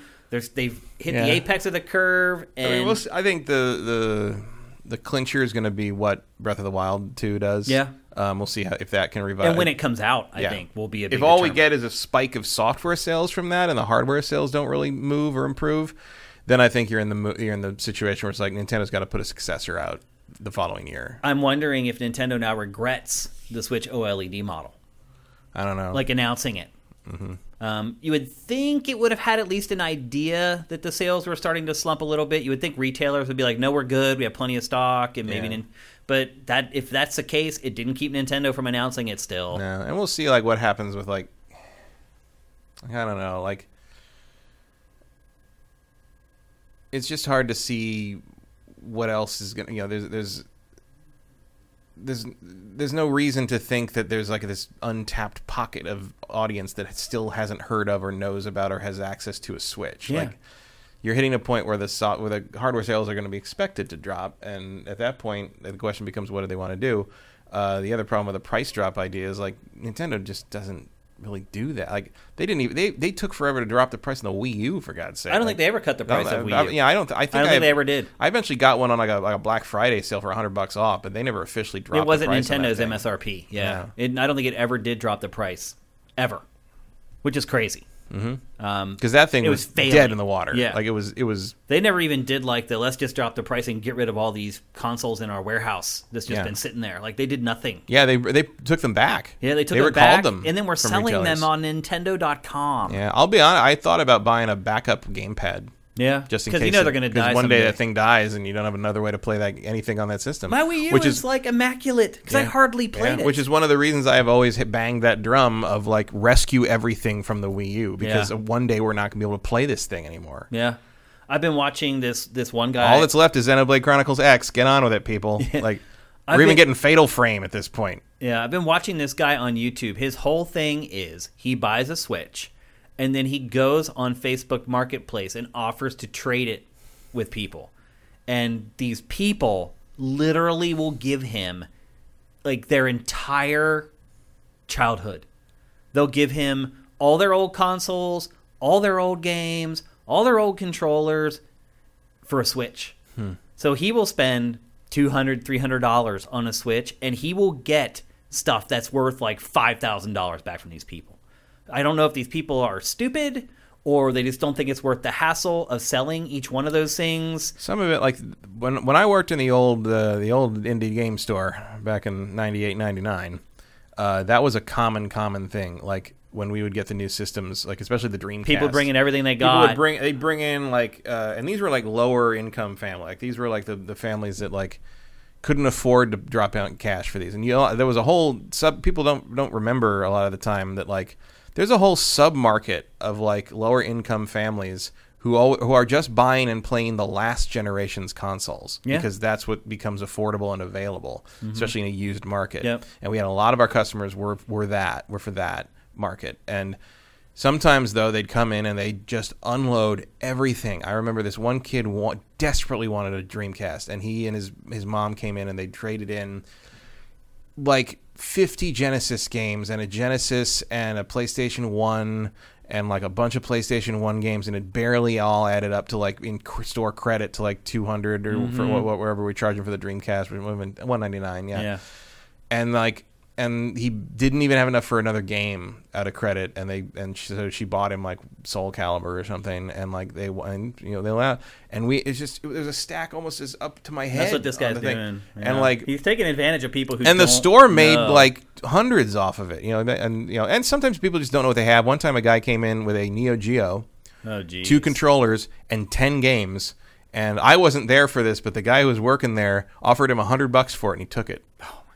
We turned around and sold it for like five thousand dollars on, yeah. on eBay. The owner of the store was so thrilled. I bet. You could not imagine. Yeah. Like, he had no idea what he had. I mean, that's basically what this guy's doing. Um, because they'll come to him. He'll hand him a Switch. It's not even like packaged. It's like, here's the Switch. Here's the dock. Mm-hmm. Here's an H D M I cable. And they will open their trunk and they will have like two GameCubes, an N sixty-four, uh, three Nintendo handhelds, and the software libraries for all of them. Mm-hmm. Like literally like five, six thousand dollars worth of stuff that some guy just gave him for like a scratched up Switch. It's I'm not telling you to do it. But although I'm thinking hurt, about it now. If you're hurting for cash, it's it's a racket. And he said that he gets more offers on Facebook Marketplace than he can even vet. Mm. He said just hundreds and hundreds of people are like, I'll give you this for your Switch or whatever. And he's like, you have you spend like a day just sorting through the offers to figure out which one you want to pick. Yep. Um So the, to, the reason I brought this up is because we were talking about, you know, maybe the Switch market is soft. There are still people out there who want one, like, really right. badly. They just can't drop down the, the cash. money, the cash to do yeah. it. Yeah. Um, so maybe when if they do drop the price of it, maybe it gets a nice little bump again. Um, I am starting to believe that the OLED kind of mid-step is a mistake. Mm-hmm. It. I just don't understand who it's for and what it's for. Um, you're at the five-year mark, and you release this kind of sidestep, this parallel piece of hardware. It just, one, that's not something that Nintendo typically does. Um, a lot of times it will just find a cheaper way to make it, like with the GameCube. They took out, like, the the digital port. Um, so only the D O L zero zero one now has a digital port, and all the later GameCubes don't have it. Um, the Wii, they took out, like... What did they? They took out, was it the Wi-Fi stuff or something from the Wii, I think? Yeah, they took something weird out. They took out, out like, the Wi-Fi antenna or yeah. something. You couldn't... Same with, like, yeah, and the, like, the... Yeah, the GameCube, they took the digital port out, which... Yeah. So... Nintendo... I had I had to return a GameCube because of that. Right. Because my launch one broke. I stopped working, so I went and got another one for Best Buy. I got it home, and I couldn't plug in my, my yep. component cable. And so I had Nintendo to go back and find one. Is no stranger to doing this stuff, but yeah. usually it just it takes stuff away to make it cheaper to manufacture, and mm-hmm. maybe it drops the price. In this case, it's doing this more expensive model now mm-hmm. um, that function functionality-wise... Yeah, if it had a power boost, I would I would think about oh, yeah. it, but it's not. It's not that. It would be a no-brainer, I think, if it, if it boosted the power. So... I think this is the beginning of the downward curve for Switch. Um, it's just, it's the cycle. It's the way things work. Everyone has a Switch now, or most people have a Switch. There are some that are still looking for them. Um, I just think this might end up being a mistake. And to your point, I would not be surprised if these numbers continue to trend in this direction, if we do get like the next Switch, like next holiday season. It's also making me think that I maybe should sell the OLED as soon as I get it. Because I don't know if it's going to be a viable product for all that long, to be mm-hmm. honest with you. Um, I think probably in a year's time we'll at least get an announcement of the next Switch. I just I just really think that like some games like Mario Kart nine, Metroid Prime four, I think games like that are get, being teed up right now for the next real hardware revision. Mm-hmm. And so... I definitely believe Metro- Metroid Prime four will be hybrid. Yeah. Between the current Switch and the next one. Yeah. I kind of thought that might be the case for this until we found out about the L E D. It just came out yeah. of nowhere. Yeah. I thought that maybe the it would be a Super Switch, Nintendo mm-hmm. Switch or whatever. And we get that with Breath of the Wild two early next year. Instead, they dropped the OLED model. Sense. Yeah. That would make too much sense. Absolutely. Uh, so anyway... It's been quite a run for Nintendo people. Um, we're not bagging on them here. Like, this is the way the industry works. It's a five-year cycle typically, and if you're really good and really yeah, popular... Even even with these drops, I'm sure they're happy to be where they are. Yeah, Absolutely. I mean, the Switch has been a bigger success than Nintendo could have ever Yeah, imagined. You're just into the stratosphere now instead of orbit. Right. Basically. Yeah. Um, so it's not like we're talking bad. This is just the way that the console cycles work, and Nintendo's at the end of its cycle. Um, and I think it is different now how you manage those end of cycles because, as we've seen with P S four to P S five and Xbox mm-hmm. One to Series, it's there's not that chop-off point anymore. And I think that's one thing that Nintendo's going to have to get right, is that I can't have all this software for Switch and have it be worthless whenever the next platform is released. So that's something that Nintendo hasn't really done before, that it's going to have to figure out. It's kind of fallen into this pattern of, okay, we'll take all the old games from this other platform and we'll spend a bunch of money on remaking them for this new one. You don't have to do that anymore. So it'll be interesting to see if Nintendo's next platform is just is backwards compatible with everything. Um, I think it will be. I think it has to be. It, ha- it kind of has to be in twenty twenty-one or whatever year it ends up being released. As soon, as soon as you move to digital purchasing, you have to support that library going forward. Yep. There's no way around it. Yep. Uh, so that's the latest on Nintendo and Switch. I would highly recommend that uh, you hold off on buying the OLED version unless like your Switch is broken Um, or you haven't bought one, and there's some game this year coming out that you really want to play. I can't imagine what that would be. Uh, but if that's the case, then maybe you pick up the OLED. But yeah, it's like maybe you're super excited for Metroid Dread, but if you're excited for Metroid Dread, I can't imagine you don't already have a Switch. So. Right. Yeah. Yeah, like as you said earlier, I don't think it's going to be a system seller. So like even I'm, you know, Metroid's my favorite Nintendo franchise, but even I went in on the Switch before that. Give me yeah. a break. Yeah, I'll keep you guys updated on what I end up doing with my Switch OLED. I We've really been waiting don't... for Metroid Prime four so long. I know. That was in that first presentation. The, I know. The, the logo. Yeah. And it's we... not even going to make a system. And really. For years, it was always in our most anticipated of whatever. Mm-hmm. And then once we found out that it had been and in the end, we're scrapped. probably not, we're not even going to play it on the Switch, probably. We're going to play it on whatever the next whatever one is. Whatever it is. That's my guess, too. Yeah. So anyway, that's the latest on Nintendo. Again, I would hold off on getting the OLED model. I'll let you guys know what I end up deciding to do with my OLED. Um, obviously, if I decide to keep it, I'll bring it here on the show, and I'll open it up for you guys. You guys can all check it out. That might be what I end up doing anyway, just because on launch day, I want to be able to show it to you guys, so you guys can decide if you want one or not. seventy percent, that's probably what I'm going to do. Mm-hmm. And then I'll go on Facebook Marketplace, and I'll trade my old Switch for a gaggle of retro games that I can flip, which I'll never have the time to do anyway. Uh, it'll just maybe I'll just get them and just save them for my retirement like I'm doing with all my stuff. Hmm. Um, I do wonder if when I'm ready to retire, if it will be such a pain in the butt to me to sell a bunch of stuff on eBay that I'll just not want to do it. I mean, it already is for me now. So I know. I, yeah. I mean, some stuff is worth it. Like yeah. some of my handhelds I have that are, you know, Pokemon Center or whatever, like that stuff's worth a lot of money. Yeah, That's like worth been... it. Do I want to go game by game, though, and sell that stuff when I'm sixty-five? I don't know. I don't know. I mean, I'm already trying to parcel out a bunch of Transformers stuff I don't want anymore, but at a certain yeah. point you hit it, you hit it where it's like, that's not worth it. Not worth right, exactly. I'll be the sucker on Facebook Marketplace trading in all my stuff to get like the P S nine or whatever it is by then. Although it may not even be nine at that point. It may only be like eight because yeah. these generations are just stretching out, unless you're Nintendo. Um, but all these other generations are stretching out like seven to ten years at this point. So mm-hmm. we may only get like a couple more consoles before we retire. It's pretty yeah. crazy to think about. But anyway, that's the latest on Nintendo. It's time to move on. We're going to talk next about X COM, Marvel X COM. Um, we were really excited when we found out about this, Matt, that uh, Firaxis was working on a new X COM game with the Marvel license. Immediately my mind went crazy.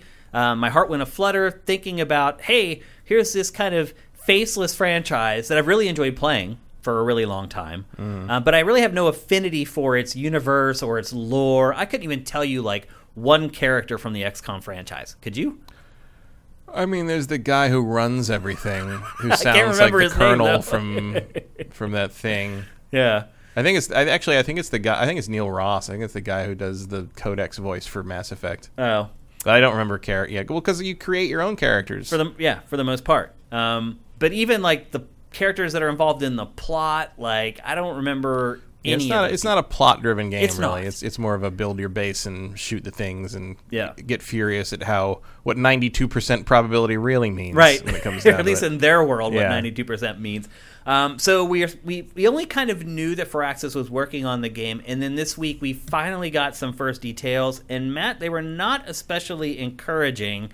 Uh, what we learned this week is that although it does have the Marvel license, like other X COM games, you'll be creating your own superheroes in this. Mm-hmm. So you will not be playing as like your favorite Marvel characters. Um, instead, you'll be creating characters. And then they said even the non-playable characters will not be the popular superheroes that everyone associates with Marvel. Matt, is this a smart decision? I don't know. Like, I don't know why that would be... Like, I understand why you want... The, us to create our own characters because the X COM formula kind of demands that.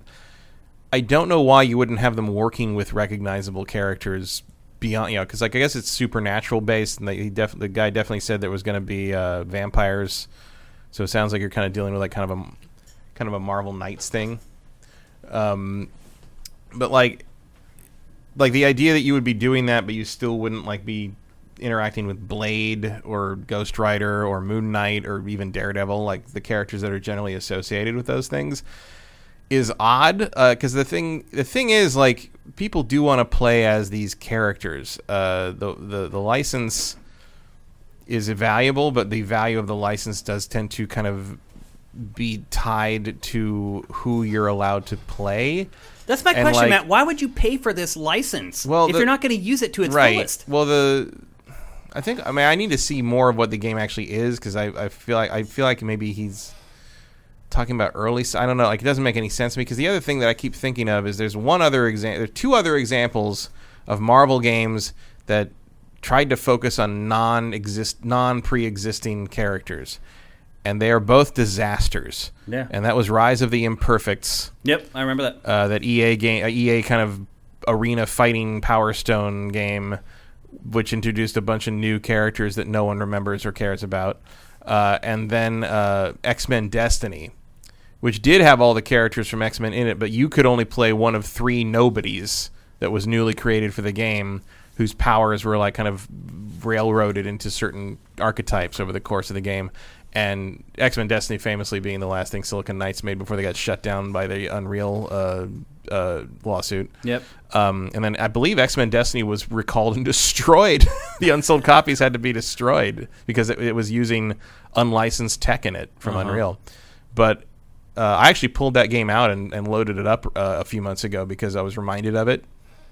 And that game's still terrible. Like, like the fact that you can't, the fact that you cannot play the X-Men is bizarre. Like, yeah. What do you think we're here for, people? That's what my point um, about this game. And like, I understand the idea of, of making it more of a create your own in terms of these characters in X COM because you have to be free to kill them, you have to be free to do weird things with them, but to not have them be involved at least in sort of like a Midnight Sun sort of task force, like the Doctor Strange is sending you out to do shit or something.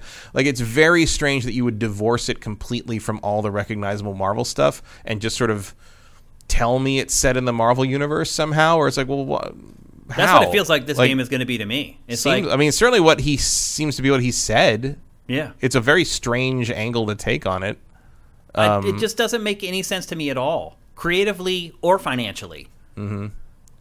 I mean, why would you pay for this license if you're not going to use it? Like, I don't know. It sounds like maybe they got like a cheaper version of the license that is a limited use thing. Huh. Like you can use the universe, but you can't use the characters.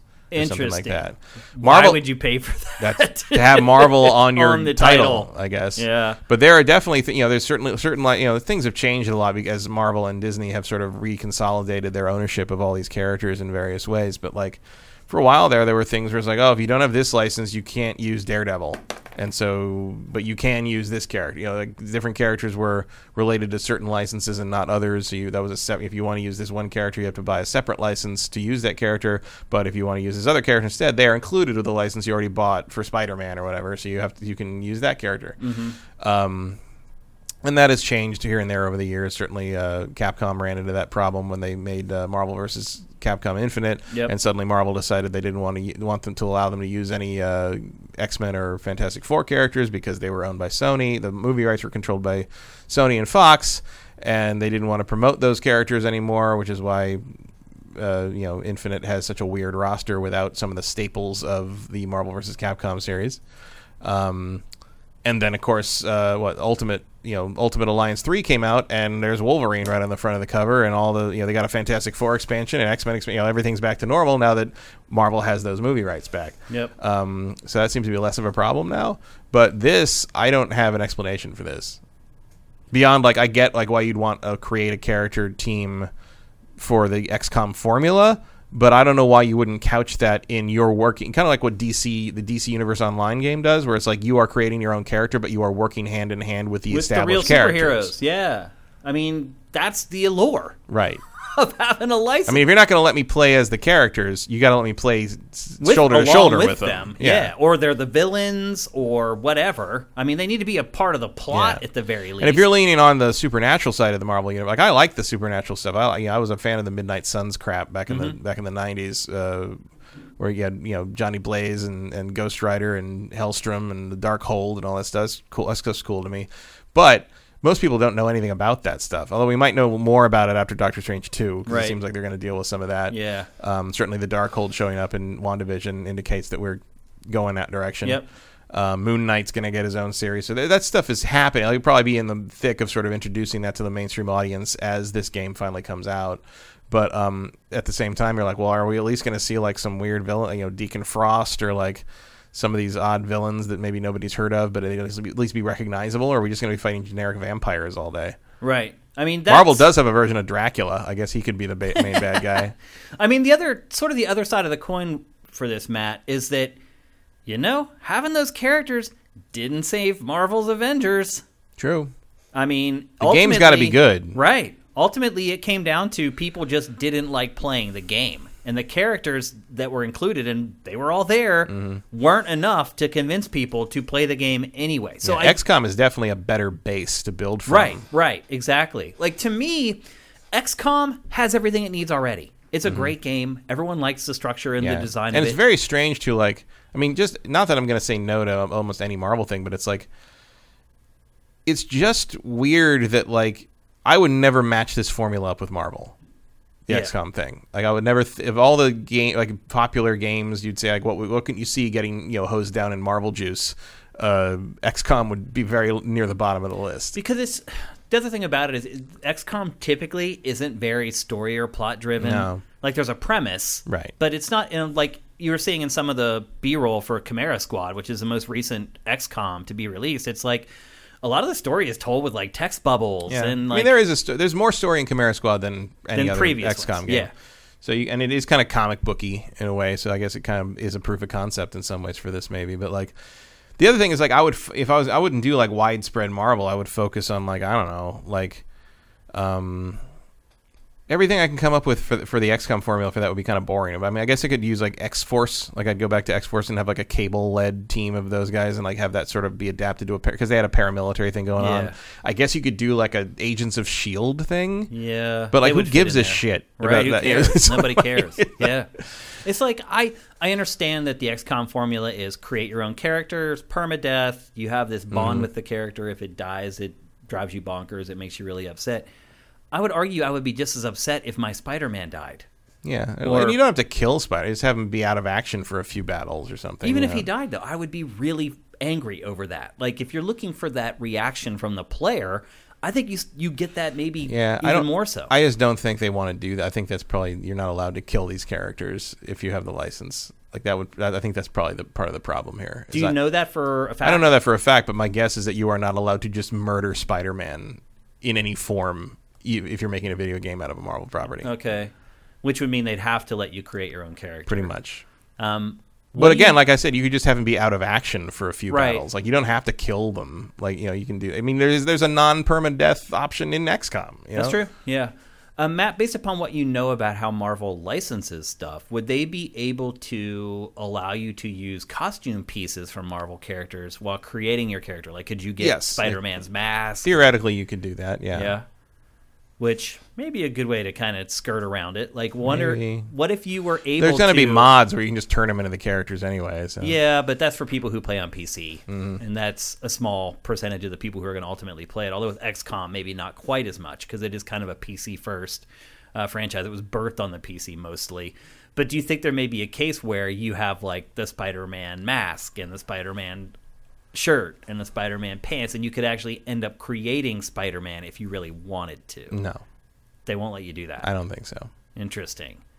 Not like an exact replica, no. Okay.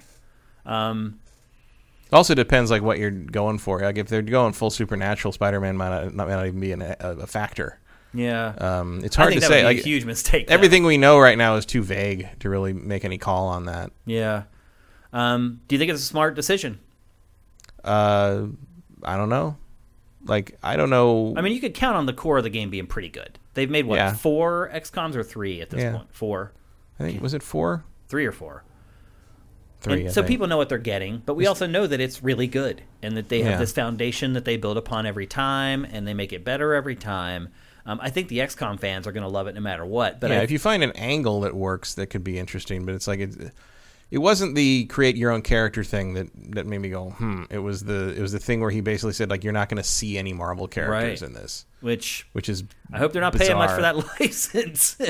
Because I'm guessing they're doing this to try to get X COM over the hump. It's kind mm-hmm. of plateaued. Um, people, it's a known quantity now. It's not, they yeah, don't Chimera innovate. Squad was not the breakthrough maybe they hoped yeah, it would be. They don't innovate enough with it, I think, or change it enough from one entry to another to kind of have this breakthrough release of the franchise. I'm guessing they thought Marvel might get them over the hump with that, but if you're not actually utilizing the license the way people expect, I'm not sure that that's actually going to work the way that they had planned. Um, are you more excited or less excited for it now? Because now there's this mystery, right? I honestly, like, I forgot I it. Like honestly, I, I forgot it existed, so it was like, oh yeah, that. I don't know. I, I I'll, like, I'll wait and see more. I don't have an opinion on it yet. I felt yeah. like I knew what it was. Mm-hmm. Now I don't feel like I know what it's going to be at all. And mm-hmm. I don't know if that's making me more excited or more disappointed, to be honest. I don't know. I think I need to see what it is. Like, I don't, I don't have an opinion right now. I, I, especially because it's like the reaction to what he said could change the game. Yeah. You know, people did not that's react to that well. They didn't, yeah. And so I don't that could them. definitely make them change course. I mean, my knee-jerk reaction was, like, that's insane. Yeah. like, I, did, I mean, I saw very... I mean, I, I have a couple friends who were happy they could create their own character because they prefer to create your own character instead of yeah. choosing pre-existing ones. But, like, the majority of rea- response I saw online was, what the hell are you doing? Yeah, this so, doesn't make any sense. Uh, yeah. You know, at the very least, I think at this point, Marvel would. Li- I'd like to think Marvel knows that uh, their games are not, their license is not bulletproof in the video game arena, and they should probably listen to the people. Yeah. If they don't want another Marvel Avengers or Marvel versus Capcom Infinite or uh, any of that on their hands. Yep. Like, I'd say the most successful Marvel game in recent years is probably uh, Ultimate Alliance three. And that was uh, yeah. pretty much a slavish re- re- remake of the previous. That's two, not something you know? to be proud of, yeah. Uh, because that, but that, but that's what people wanted. Yeah, you know, like give Playing them what they the want. Characters, giving them their abilities, easy accessible. You really want to give me what I want? Give me Marvel Heroes back, you jerks. I'm still mad at, about let's that. Take a look I really at like chat, that game. See what chat's saying about this stuff. Um, you could kill Marvel characters in Fortnite. Not that I pay cash to do that. That's actually a good yeah, point. But there's an in-universe thing that says they resurrect. It's like Groundhog Day. They resurrect every time. Yeah. Sneaky says, I would love to play Avengers, but it's so boring and grindy. It is. Like, once you get past the campaign. Yeah. Apparently the Black Panther thing's good, but like, and the Hawkeye uh, little quest was good, but it, it's over pretty fast. Like, I've uninstalled it. I will. Pro- I probably should try the Black Panther thing, but. Andy T. Monahan brings up a good point. Um, Mario plus Rabbids managed to bring a license into that yeah. formula and make it very interesting. Um, so there's no reason why they couldn't do it with this Marvel game as well. But, you know, this is, sounds like the equivalent of like a Mario Rabbids game where you have to play as like uh, random toads the whole time. Justin Horman says, so they paid Marvel, but they didn't pay the Marvel's Players Association. Mm. That's a sports joke. Because sports games, you can get the league license, but you need the N F L P A license to actually have the real mm-hmm. players in the game. Uh, so pretty clever there. Um, a Suicide Squad for Marvel games. I had Imperfects on the P S P and was actually excited for that while playing Metal Gear Acid. There's a blast from the past. Metal Gear Acid. Mm-hmm. Okay, Mega Drive guy, thank you for Twitch Prime. Appreciate it, bruh. Uh, so anyway, that's all we know right now about uh, Marvel X COM. It is coming from Firaxis, the same studio that's been developing X COM all along. So I think we can feel pretty confident that it's going to be pretty good. Um, whether they utilize the license or not, that's kind of the big X factor. And right now, it's not looking good on that front. All right, let's move on. We're going to talk next about PlayStation V R two. We just got some new specs for it. Um, PlayStation or Sony did a little conference with developers to explain the functionality of PlayStation V R two, or whatever mm-hmm. it ends up being called. That's what we're calling it here on the show, uh, just so people can relate to the product. Um, it's impressive, Matt. Did you see this stuff? No. Um, so do you think it's fair to say at this point that when we learn about something new V R related, that we should compare it to Oculus Quest two? Um, I guess. I don't know. I mean, it's the gold standard now. But it, I think it's, it's what the, most people the, have tried. It's the brass standard. There's no yeah. gold standard in V R. A good way to put let's, it. let's not let's not ag- aggrandize it that much. Well, but the other uh, thing too is that it's the closest thing to some someone taking steps in the right direction right now. Yep. And I mean, the other thing that we should say is that Oculus Quest two is standalone, mm. and so you don't. It's not wired or anything. It still does room scale V R, but because it is all self-contained and has to run off of a battery, mm-hmm. it's not like the Vive or yeah. Oculus Rift. You pay for it. You pay you pay a quality price. Yeah, it's like term, three hundred bucks. Yeah, for convenience. But it's become like the thing that's finally taken off in V R versus yeah. like these wired P C-centric H M Ds that are technically impressive but not quite as practical to use. Um, it appears that Sony is going for that other model, um, not the Quest model. It's going for the wired, um, let's see what we can squeeze into this thing to get as good a performance as possible. Mm-hmm. Um, but I'll say this, like, it appears that, the one, the price is going to be pretty high. Uh, but it does also appear that you're getting pretty great Uh, quality from the money mm-hmm. that you're you're potentially going to spend on it. You can get this, or you can get a new S S D. Somebody had choose um, wisely. Some people had some uh, some concerns with your eight hundred dollars figure for an S S D from last week's episode. I didn't say eight hundred dollars; it was five hundred fifty dollars. Oh, uh, I think you said people were quoting eight hundred dollars. I don't quite remember. Um, that was my that was my like. Pie in faci- the sky facetious number. guess on what like a like a ten terabyte thing for that would have, but okay. the, the two terabyte Western Digital with a heatsink was five hundred fifty. Okay, which well, is the minimum I would want would be two terabytes to expand yeah. that, and so I, you're looking apparently at apparently you can get price. The one terabyte for like one hundred fifty, uh, like one that'll work, and I guess the one that Cerny recommended was one hundred fifty. Yeah, the well, so. the, the one he like was excited about was five hundred fifty. Right, just trying to smooth it over as best he can, I believe. Um, the, so anyway, we have the first tech specs of PlayStation V R two, and we're going to try to compare these to what you're getting on Oculus Quest, because again, I feel like most people, if they go to buy this, they're going to be like, should I get this or should I get an Oculus Quest two? I just mm-hmm. think that's going to be the most common question people ask. Um, let's see. It's going to display at four thousand times twenty forty pixels, and that's two thousand by twenty forty per eye.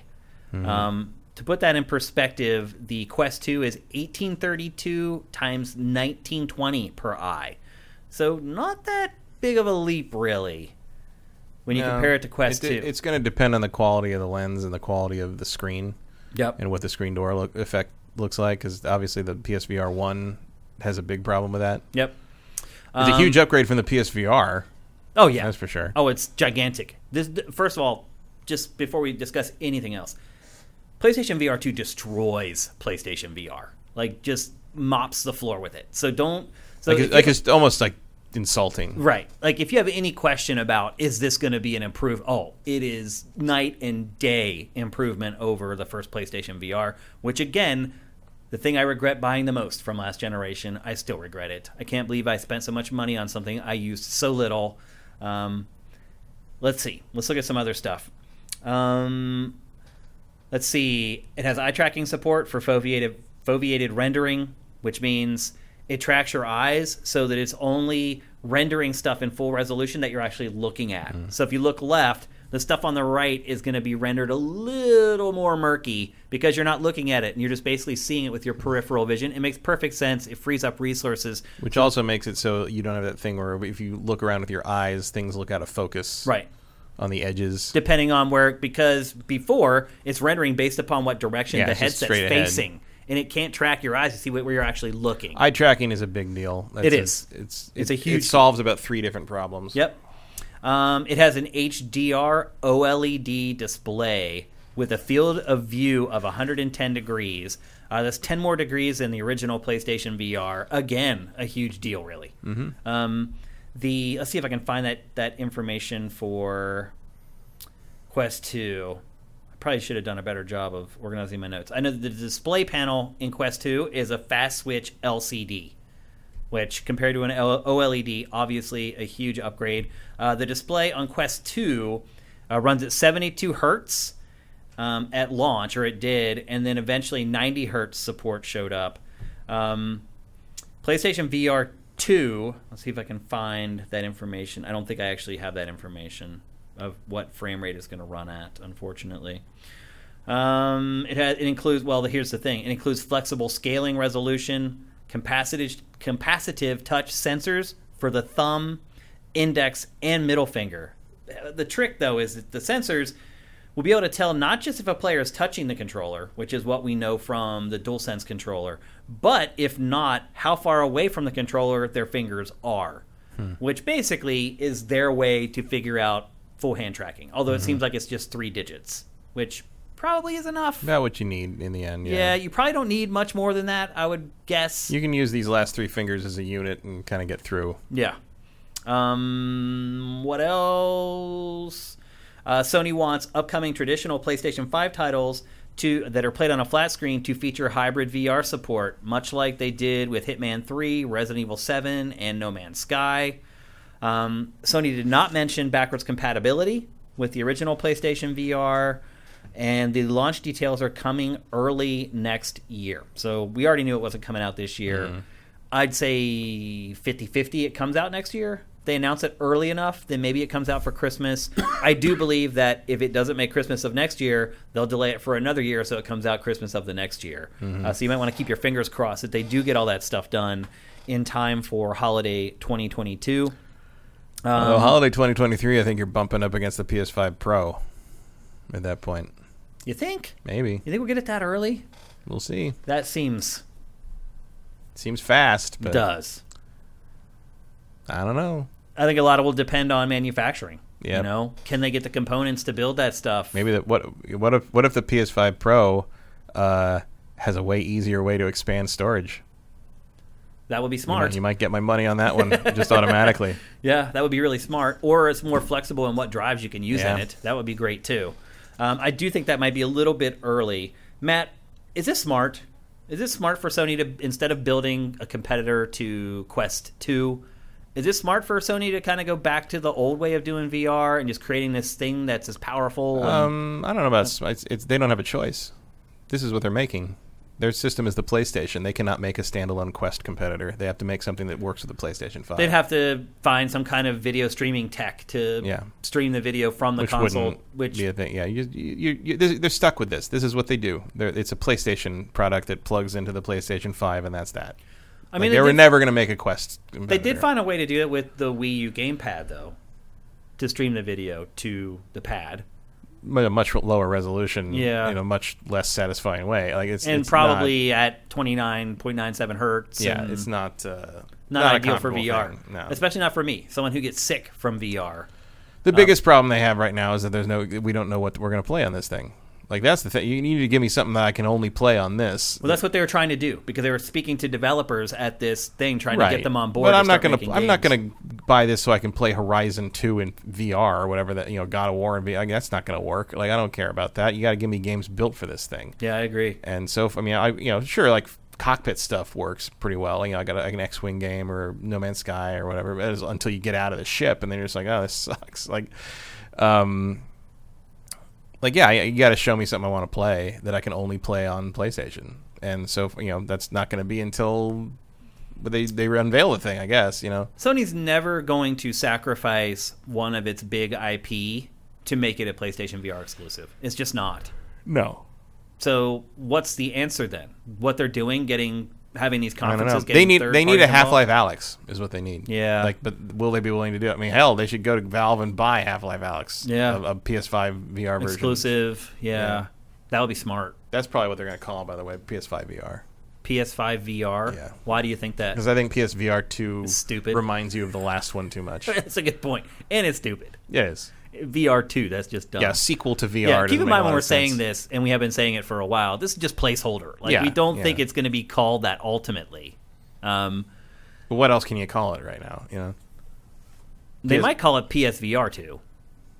Yeah, but I don't think they will. Instead of like spelling it out, literally just calling it P S V R two. Mm-hmm. That might maybe. I, th- I think I think calling it two is, is a mistake, just because it calls attention to the last one, which no, I don't know. I don't know a lot of people who bought the last one who who don't regret it. I regret so, it absolutely. So I don't know if reminding you that this is the second go around on this thing is really the best idea. I think P S five V R is a better move because it just ties it to the P S five and makes which it which is a smashing success and blah yeah. blah blah. Yeah.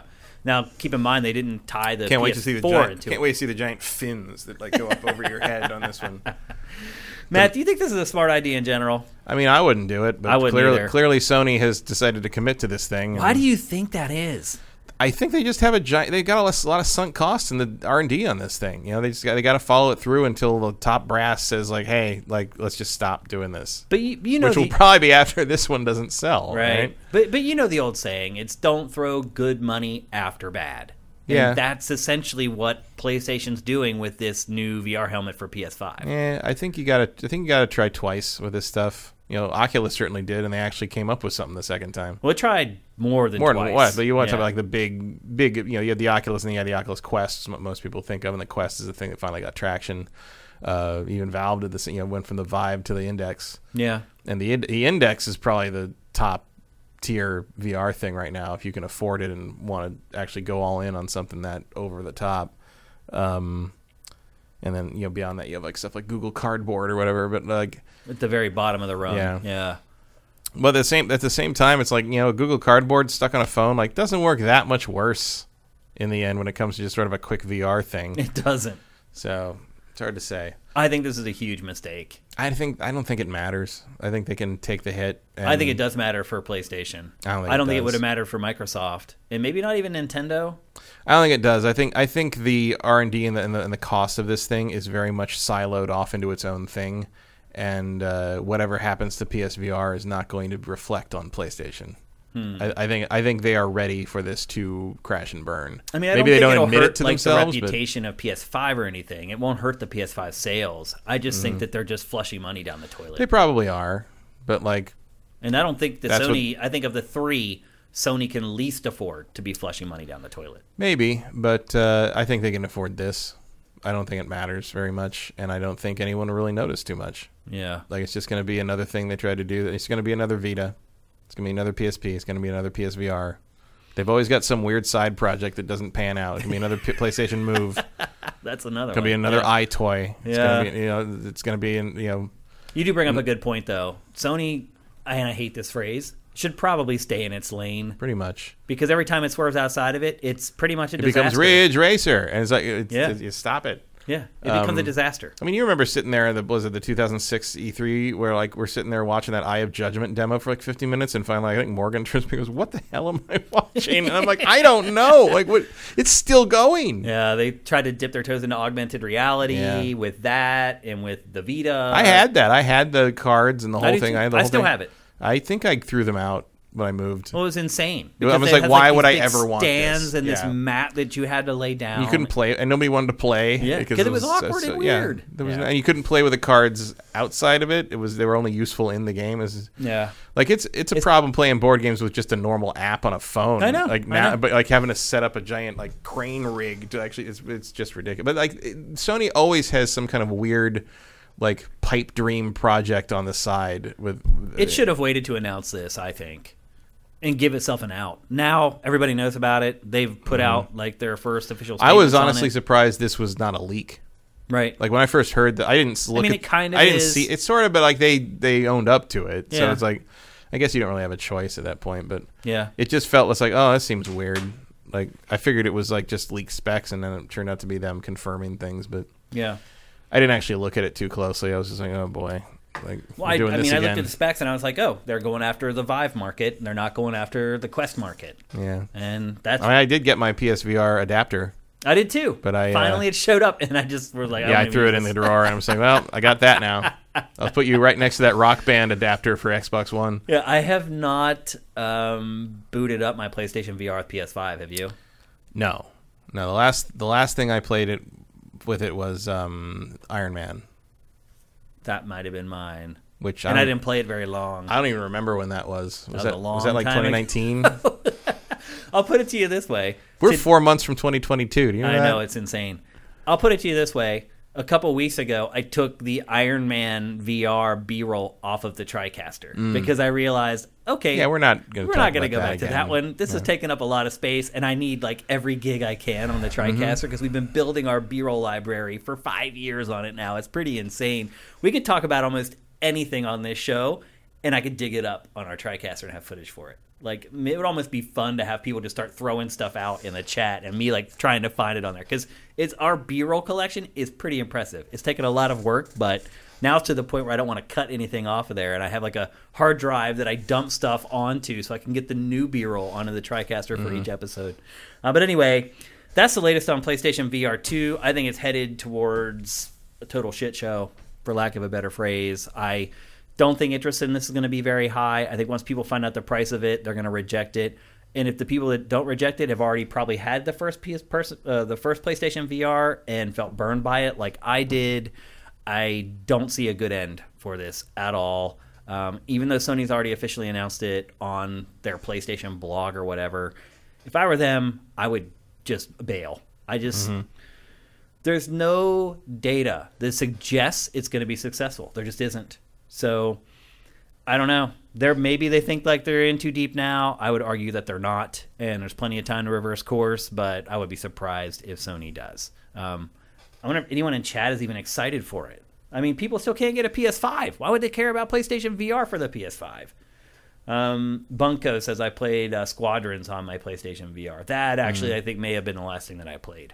I never actually got around to doing that. Yeah. I should try that. That was the last thing that I played on. That is definitely the best thing I ever played on PlayStation V R was the uh, the X-Wing V R thing that they put out for Rogue One on Battlef- Battlefront.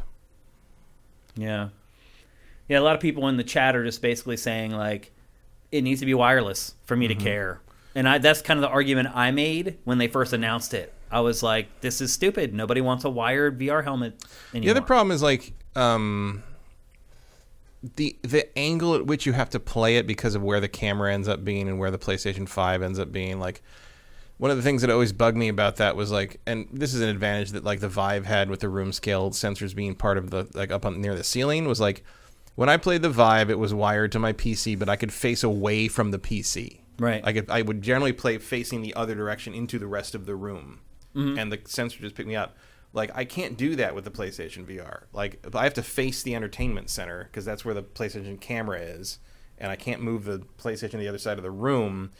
So I'm just sort of stuck with the the cord coming out of the P S PlayStation and then having to r- route it around the back of me mm-hmm. to get into the thing. Yeah, it's awkward. And, like, it's, and it's, you get wrapped in it more than you normally would. So, like, just this, the fact that it's coming from a console that needs to be able to see the PlayStation V R versus the Vive or a more room scale oriented thing that doesn't need to necessarily be facing a certain direction, that's even a problem for it. Like, yeah. it's, it's got all these extra things against it that it, even the other wired headsets don't have to deal with. Yep. It's a, it's an ongoing thing. I just think it's really foolish, and I'm surprised that Sony decided to stick to it. I almost wonder if they feel guilty because so many people were unhappy with their first PlayStation. I don't V R. think they feel guilty at all. They're trying yeah. to sell them the same thing again for more money. That's not that's not guilt. That's a that's that's greed. I just Don't, I don't see how they could think that they're going to make a lot of money on it. It doesn't matter. It's a corporate thing. It doesn't matter. Like, they've, they've sunk the cost. It's already too late. They're going to go through with it, and they're going to eat the cost. That's what's going to happen. Like, I, I very strongly doubt we will see a PlayStation V R three. Yeah. I think you're right. Uh, Yeah, because I don't see this one doing well, and they would be fools to try it a third time. No matter how much you Unless think something really unexpected happens. Some kind of emerging technology happens or something mm. that makes it more... And hell, viable. Maybe Half-Life Alyx gets on that thing, and that's all it needs. That could but be... It seems like a long shot. A long shot, for sure. Uh, so anyway, that's the latest on PlayStation V R two or P S five V R, whatever it ends up being called. Um...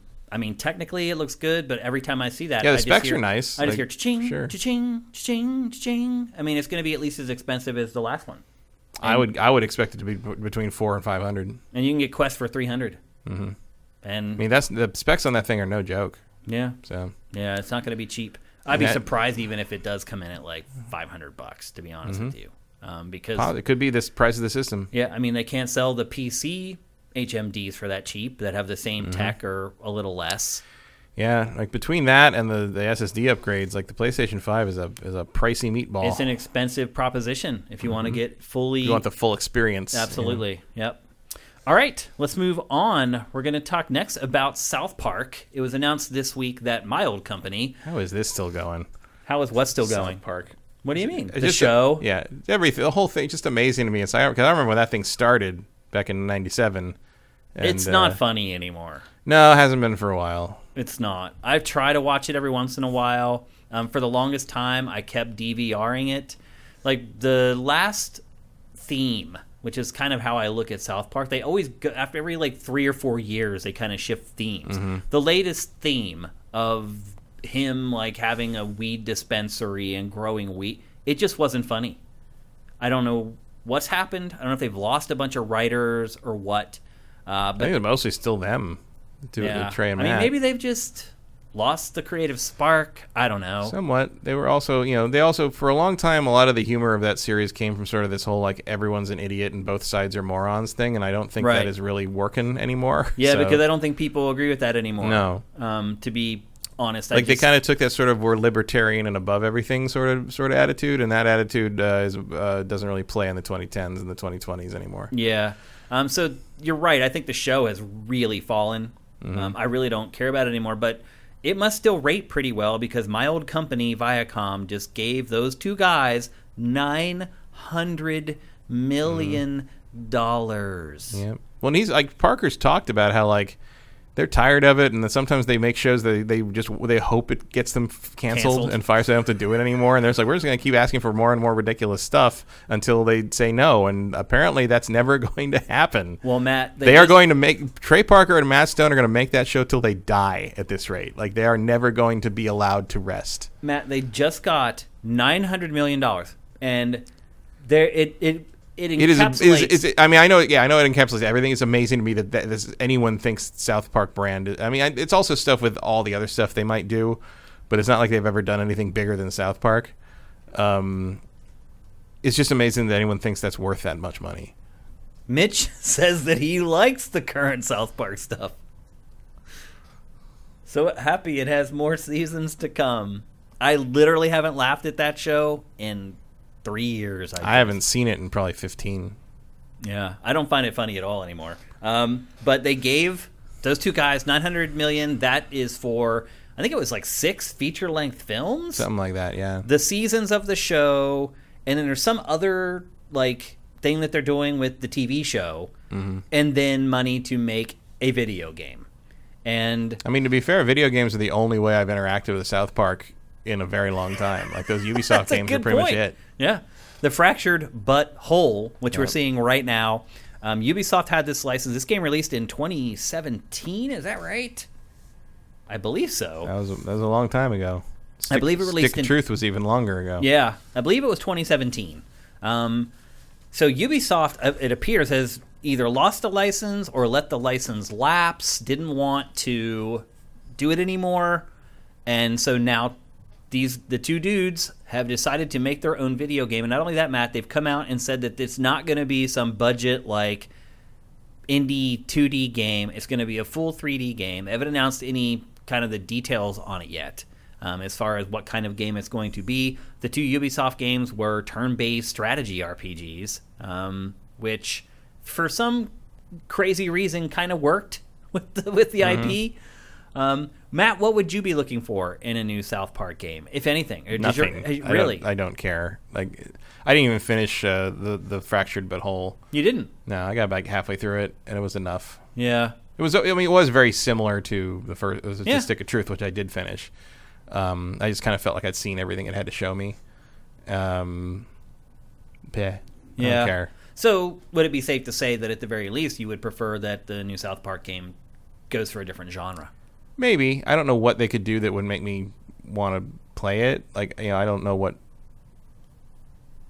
I don't. I don't. I'm not interested. Like, in, in any more than like I don't know if you made like a. I'm trying to think of another franchise I don't care about.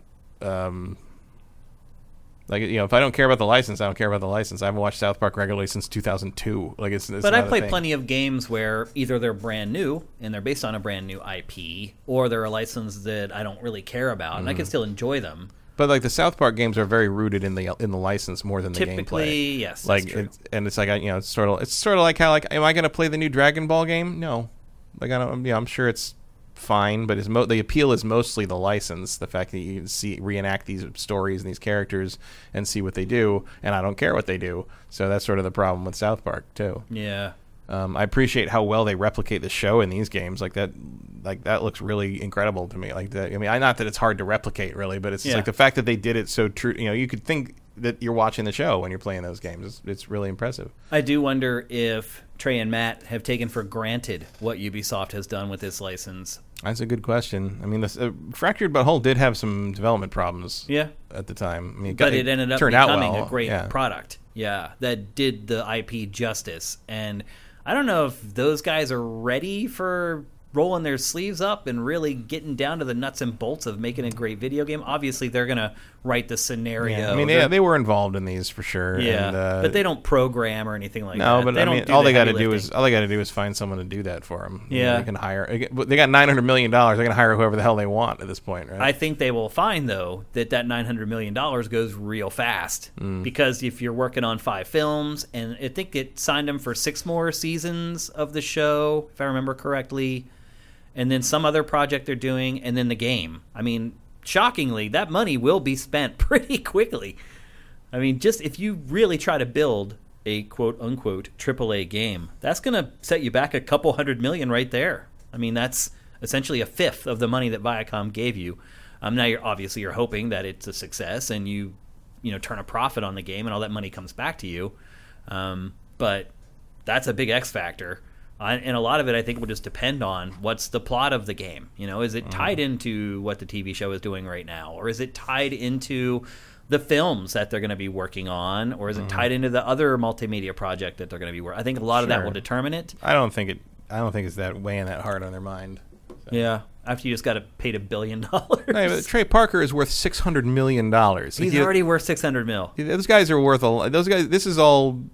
Bonus yeah, yeah. to them. It's not a, you know, they get to make six movies. Like that's probably what they're most excited probably, about. Probably, yeah. I, anything that is out of the mold of doing the show grind yeah. of week. Cause I don't know if you guys have ever watched. Because they like, also have the, the disadvantage that they're the all, like half the voices, right. So it's like they gotta be there every time. You know, like have I don't know if you've, everyone's watched it or not, but there's what is that documentary called that shows the week? Yeah, what's yeah. it called? I can't remember what it's called, but it's like it's it, it's a week in the life of, of something, them of South, making yeah. the show, and they have earned their money. Yeah. I'll just say it that way. Like, it is a rush to get that show done every week and get it in the can and sent to Viacom mm-hmm. and programmed into. Yeah, and that's how they've chosen to do it. Like, that's, uh, you know, so there you go. Oh, fourteen movies. fourteen movies? fourteen I don't know if they're, I don't know if they're fourteen South Park movies. I think it was just for fourteen movies. Like, yeah, they've made other movies before, you know, like Basketball and Orgasmo and stuff. I don't know if they're all South Park. Yeah. And uh, Johnny Hurricane does bring up a good point, which was that T H Q had the license first, and then T H Q went bankrupt, and Ubisoft purchased the license mm-hmm. out of the bankruptcy court, I believe. Yeah. Um, and that's how Ubisoft had it for really a game and a half. Because mm-hmm. T H Q did most of the heavy lifting on the first one, on Stick of Truth, and then Ubisoft took over to get that game out. Yeah. Didn't Obsidian do the first one or something? I don't remember. Obsidian was on one of them. I can't remember. What, I think it, it was had to be the first, I believe. I think the first one, yeah, because T H Q was doing it. Yeah. Um, so it's just, I just feel like the show has kind of run its course. It's amazing that it's lasted this long. Um, it's that and The Simpsons, which are yeah. just anomalies and things that... They're also suffering from a similar yeah. similar phenomenon where it's just like, what is this still doing on? I know. Yeah, I've, I haven't even tried to watch The Simpsons in a long time. No. I was never like Mister Simpson dude who could sit and quote like every funny line from The Simpsons, but I would watch it like through college. I watched it every night with my buddies mm-hmm. and we'd drinking forties or whatever. Yeah, I mean, I know the, the first like six or seven seasons pretty well. Yeah, just because of the time they were. I mean, yep. I, I remember. I do remember the day day after that premiere. You know, that used to air on Sundays. I don't know if it still does. Yeah, so I don't know when anything airs anymore. I don't either. It used to prem- when it started, it premiered on Sundays, and I remember talking about it the the following day on Monday yeah. at at middle school. Well, it would come that, on that show right has been on for most of my existence. Yeah, like I mean, it would come on right after football. Yeah, and so was it Fox? Yeah, yeah Fox would show Fox. their Sunday lineup of N F L games, and then they'd throw from the last football game into The Simpsons. And mm-hmm. so pe- a lot of people I knew just organically just watched every episode. But yeah, I've fallen off with that franchise as well. It is amazing that both of them have lasted as long as they have. That's a testament to the people who are working on them. But inevitably, you're eventually going to run out of steam. That's just the way it is. Mm-hmm. Um, and I feel like South Park did that a while ago, and I think The Simpsons did that for me like a decade ago. Um, now, The Simpsons, you know, everybody argues over when The Simpsons lost it or whatever. Uh-huh. But, I mean, for me, it was probably still the nineties, yeah. like late nineties. As far as like caring about yeah. each episode, and I st- you know, I've still you know when F X put all of them on, you know, when or F X X or whatever it was, like put all of them on in rotation and would run them. Well, you know, I watched a lot of that. I just had it on sort of background noise, and I like a fair amount of the episodes that have happened since, even after the C G turnover. Yeah, but it's not the you know the, the first six seven uh, seasons of Simpsons are actual genius. Oh yeah, are actual oh yeah animation and comedy genius, genius because they were being written by comedy genius, right. like yeah. you know, the, one of the one of the greatest, maybe the greatest one, Marge and the Mon- Marge versus the Monorail, was written by Conan O'Brien. Yeah. Like it was, you know, this stuff is some of those names that we didn't know back then. Yeah, yeah you look through all the, the uh, credits now, yeah, the, the, the writing credits, and it's just like everyone who's big in comedy now. Who. Yeah, and uh, on the, dire- the one of the directors of most of the episodes, a man named Nelson Shin, uh, also the uh, director on most of the old Transformers and G I. Joe shows. No, wow. Director of the of the animated Transformers movie, which turned thirty-five on Sunday. Hmm. To answer the question that I asked you, which is how would I, would I like to see a South Park game change, or maybe what genre should it go into? Like, I think a South Park fighting game would work pretty well. Maybe. But do you include those in like the Nickelodeon thing? Probably not. Yeah, it's probably outside. You couldn't do any of the humor right. you'd, you'd want to do. Yeah, you couldn't do that. And I don't know if the license works that way. They're and both the fighting, Viacom like, properties. But the, the, one of the problems is like fighting game moves need to be sort of identifiable, and like these characters do not animate like that. Yeah. It would just be sort of paper cutouts whacking into each other. Like right. it, it could be funny. Um, that or even just a more traditional like action adventure, action R P G style game, something that does isn't like mm-hmm. where the combat's on a grid or turn based. Uh, the N sixty-four one, which is a first person shooter. Yeah, and you shot like you shot, toilet like, plungers, toilet plungers, and, and dodgeballs and turkeys and so yeah. It was not good. And there was a kart racing game. Was that the N sixty-four era too? Uh, I can't remember. It was around there. Um, so there's been a lot of attempts, but I've never seen a fighting game.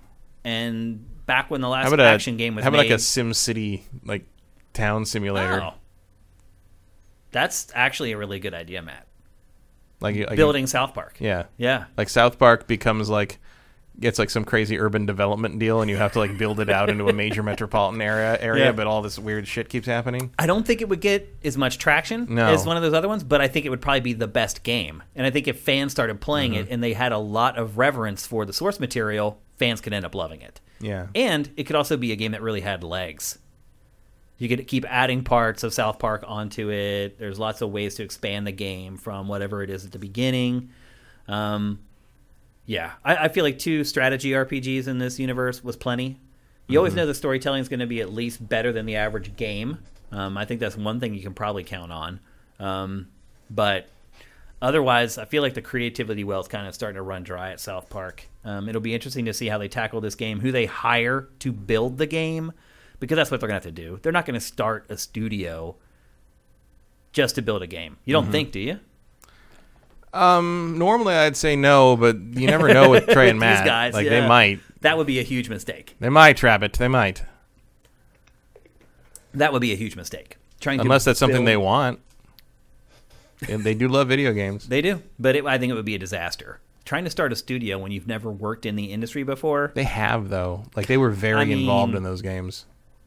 Daily. This is a whole different beast, though. Starting a studio from scratch. I mean, look at how many... Well, you just hire someone that can do that. They have the, that's, they have the money to be the studio heads, and they don't really need to do the nitty-gritty in, yeah. that, in that regard. Yeah. But because they were the creative source, like, they were exchanging emails with the development teams on the, uh, these two games every day sometimes. Mm-hmm. Like, they were, you know, they were feedback on everything, writing the lines for everything, the descriptions for everything. Like, they were very hands-on. It's not like they can program stuff themselves necessarily, but, like, who you know, can Randy Pitchford do that? No. Like, it's just, it's like, it's different. It's yeah. like, they can run stuff, I guarantee you.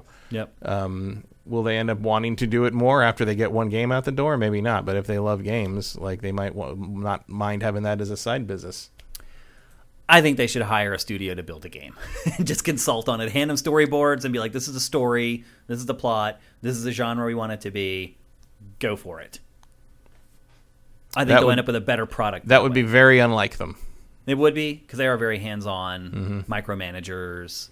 Um, and also just like they don't know what it is until they do it a lot of times. You also got to remember that with this new deal that they signed with Viacom, they're going to have their hands in a lot of pies. Like, they're going to have to delegate yeah, I mean, the normal show production to somebody else. Because if you're making five movies or whatever it is, you you can only do so much as a person. I have learned that lesson the hard way mm. over the last five years.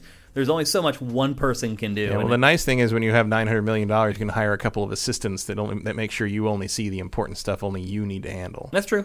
But I just, it's hard for me to imagine that they would get neck deep in building a game studio. I just... I just can't see it. I well, that's really... why you hire someone to do it for you. Yeah.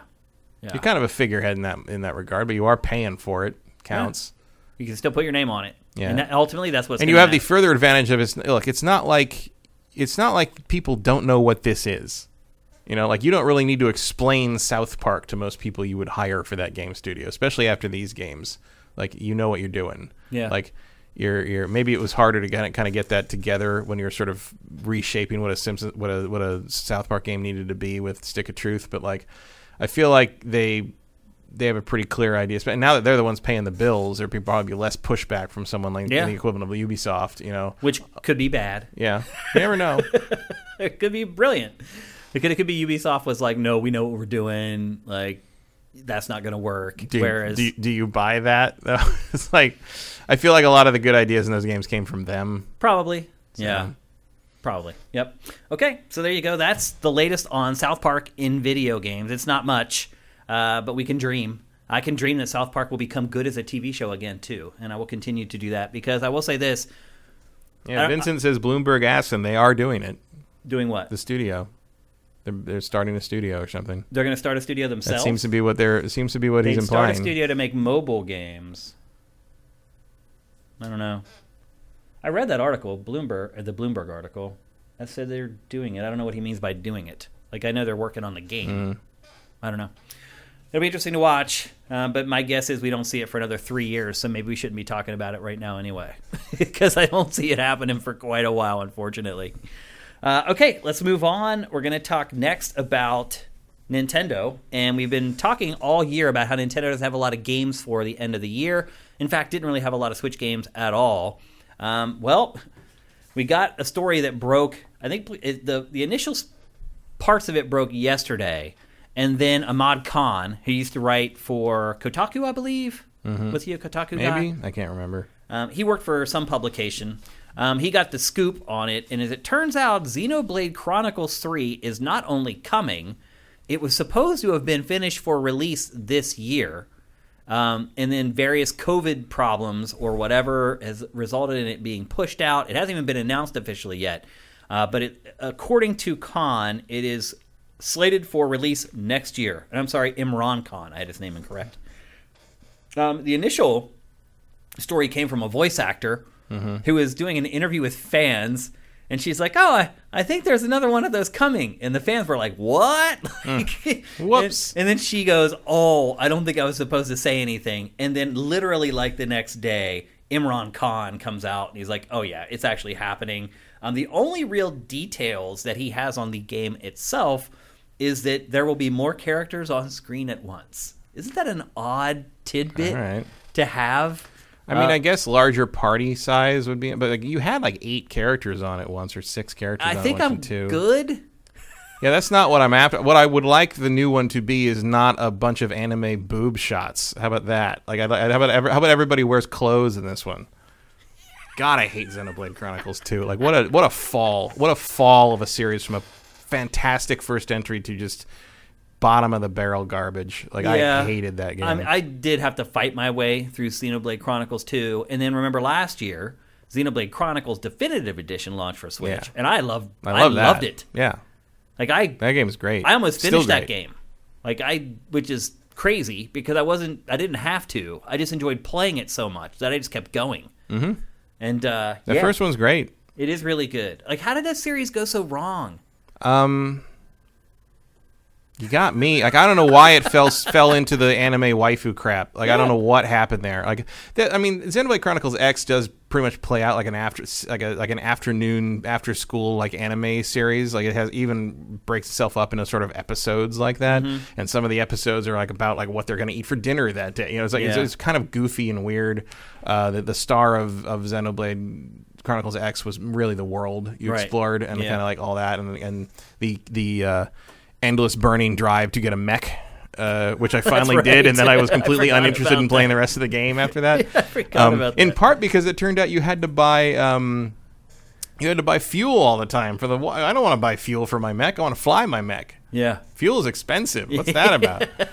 I wasn't making enough money to keep my mech rolling, and then I got two more mechs, and like everyone had to buy fuel, and I'm just like, this is terrible. Like this is I play games to escape. Like, what are you doing? Yeah. Um, but uh, and then the the you know the. The gotcha, weird gotcha thing mm-hmm. with the with the getting the blades, and then all the blades were like half the blades were like embarrassing, like like softcore porn pinups, and like it was just I don't know what happened. I, I, I don't get it. Like all the character, I mean, all the character design in two is is terrible. It's terrible. Like, like yeah. even the main guys is like, why is he? He's doing a diving suit that has like open shorts in it. It's like I don't it remind know. Me, it reminds me of some of the Final Fantasy art. We've yeah, seen there's a lot. The it's years. like some. It's like some of the. So we're gonna give everybody gauchos. Yeah, everyone's got belts everywhere for no good reason. It's like whereas like this game, you know, the first one was like pretty straight. I mean, it had anime elements to it. Everybody's got the eyes and sort of thing, but it's uh-huh. like, and but it's like it, everybody looked kind of fantasy, sort of medieval fantasy-ish. It wasn't it wasn't super over the top and weird, and everybody wasn't wearing like vinyl pleather and stuff. It was it was sort of a good balance. It felt like kind of the old Final Fantasies, yeah. I guess. You know, and um, and then they just sort of went away. Like, yeah. you know, X was a different, a different animal. It was, it was like a sci-fi story about people coming to another planet, and you know, you, you went off on the, on a tangent there. That's fine. You can change it, but like, I don't know why Xenoblade Chronicles two went so far afield in comparison to the first one. Yeah, I, I hope mean, they rein it back in for the for the third one, because I would really like to see them return to what that first one did. Well, playing the first one last year was like a reminder to me, like at how good yeah. it started and how far it's fallen. I'm not even sure about how the second one sold. Do you remember? I think it did okay. Yeah. Um, it's certainly enough to get that standalone expansion. Yeah. Um, Torna, which was which is I haven't played that. But or was that it, planned all along though? I mean, it was I think it was planned, but yeah. it still came out. Yeah, you know? They didn't can it at least. It's not like they were finished when they put the the, the first game, the original game out. Yeah. Um, I mean, the first game. Back when it came out on Wii and we couldn't play it, it was only available in Europe. I mean, mm-hmm. a lot of people was like the Game of the Year candidate. Yeah, for me too. I I, I imported it. Yeah, and a lot I, of people I, say it's like their I favorite I like soft-modded the Wii just ever. to play it. Yeah. Like, and it is. It's one of my, I would say it's definitely top ten. I mean, it's, it was a reminder of like, oh yeah, J R P Gs can be great. Yeah. Like I forgot that. They they all gotten so bogged down in like the stupid anime crap that like, even some of my favorite, you know, like some of my favorite series were just unplayable. I mean, you know, I gave up on the Tales games at one point. Like Vesperia was good, but the rest of it was just sort of weird. Um, like all the Atelier stuff, all the, like, all that, all the J R P G genre sort of like degenerated into this weird sort of harem anime nonsense and didn't tell stories anymore. They didn't. They it didn't feel like they were, t- or they if they did, they felt like they were telling the same story over mm-hmm. and over again. And uh, Xenoblade Chronicles just kind of busted out and was just like, oh hey. And the other like irony of it is like I have hated every other game that team has ever made. like, like all Monolith, the Monolith stuff. I have never liked. I didn't like Xenogears. I didn't like Xeno uh, Saga. I like Xenosaga even less. Um, and then Xenoblade Chronicles pops up, and I, I thought it was one of the best things I've ever played. I'm surprised that they're letting them make another one. because the trend is going the wrong direction. Mm-hmm. You win Game of the Year with the first game, second game. Mm. Yeah, I mean, it was Wii U. You can't really you can't really hold Wii U installments against anybody. Like, yeah. It was sort of a lost generation for them. Definitive Edition comes out. Everyone goes gaga yeah. over it. Everyone loves it, which, again, reinforces the fact that things are headed in the wrong direction. Mm-hmm. Uh, maybe... I mean, the, the, I, I do remember Definitive Edition sold better than two in mm-hmm. the end. Um, I think that was what happened there. It certainly had a better launch than two did. Yeah. Um, so I would like to believe that they can course correct on this, because, you know, it's pretty clear which one people liked better. Yep. Um, so maybe they can pull it back a little bit. Uh, I certain I do think the battle system in two was good. Like, the battle system yeah. in two had a lot of cool ideas, and, like, the fights took too long for the most part, but, like, I liked what they were going for. Um, I think like a like a a more what am I a, a more not conservative approach, but a more like clear-headed approach to how to kind of in- integrate all that and, like, tell the different. It's it's just.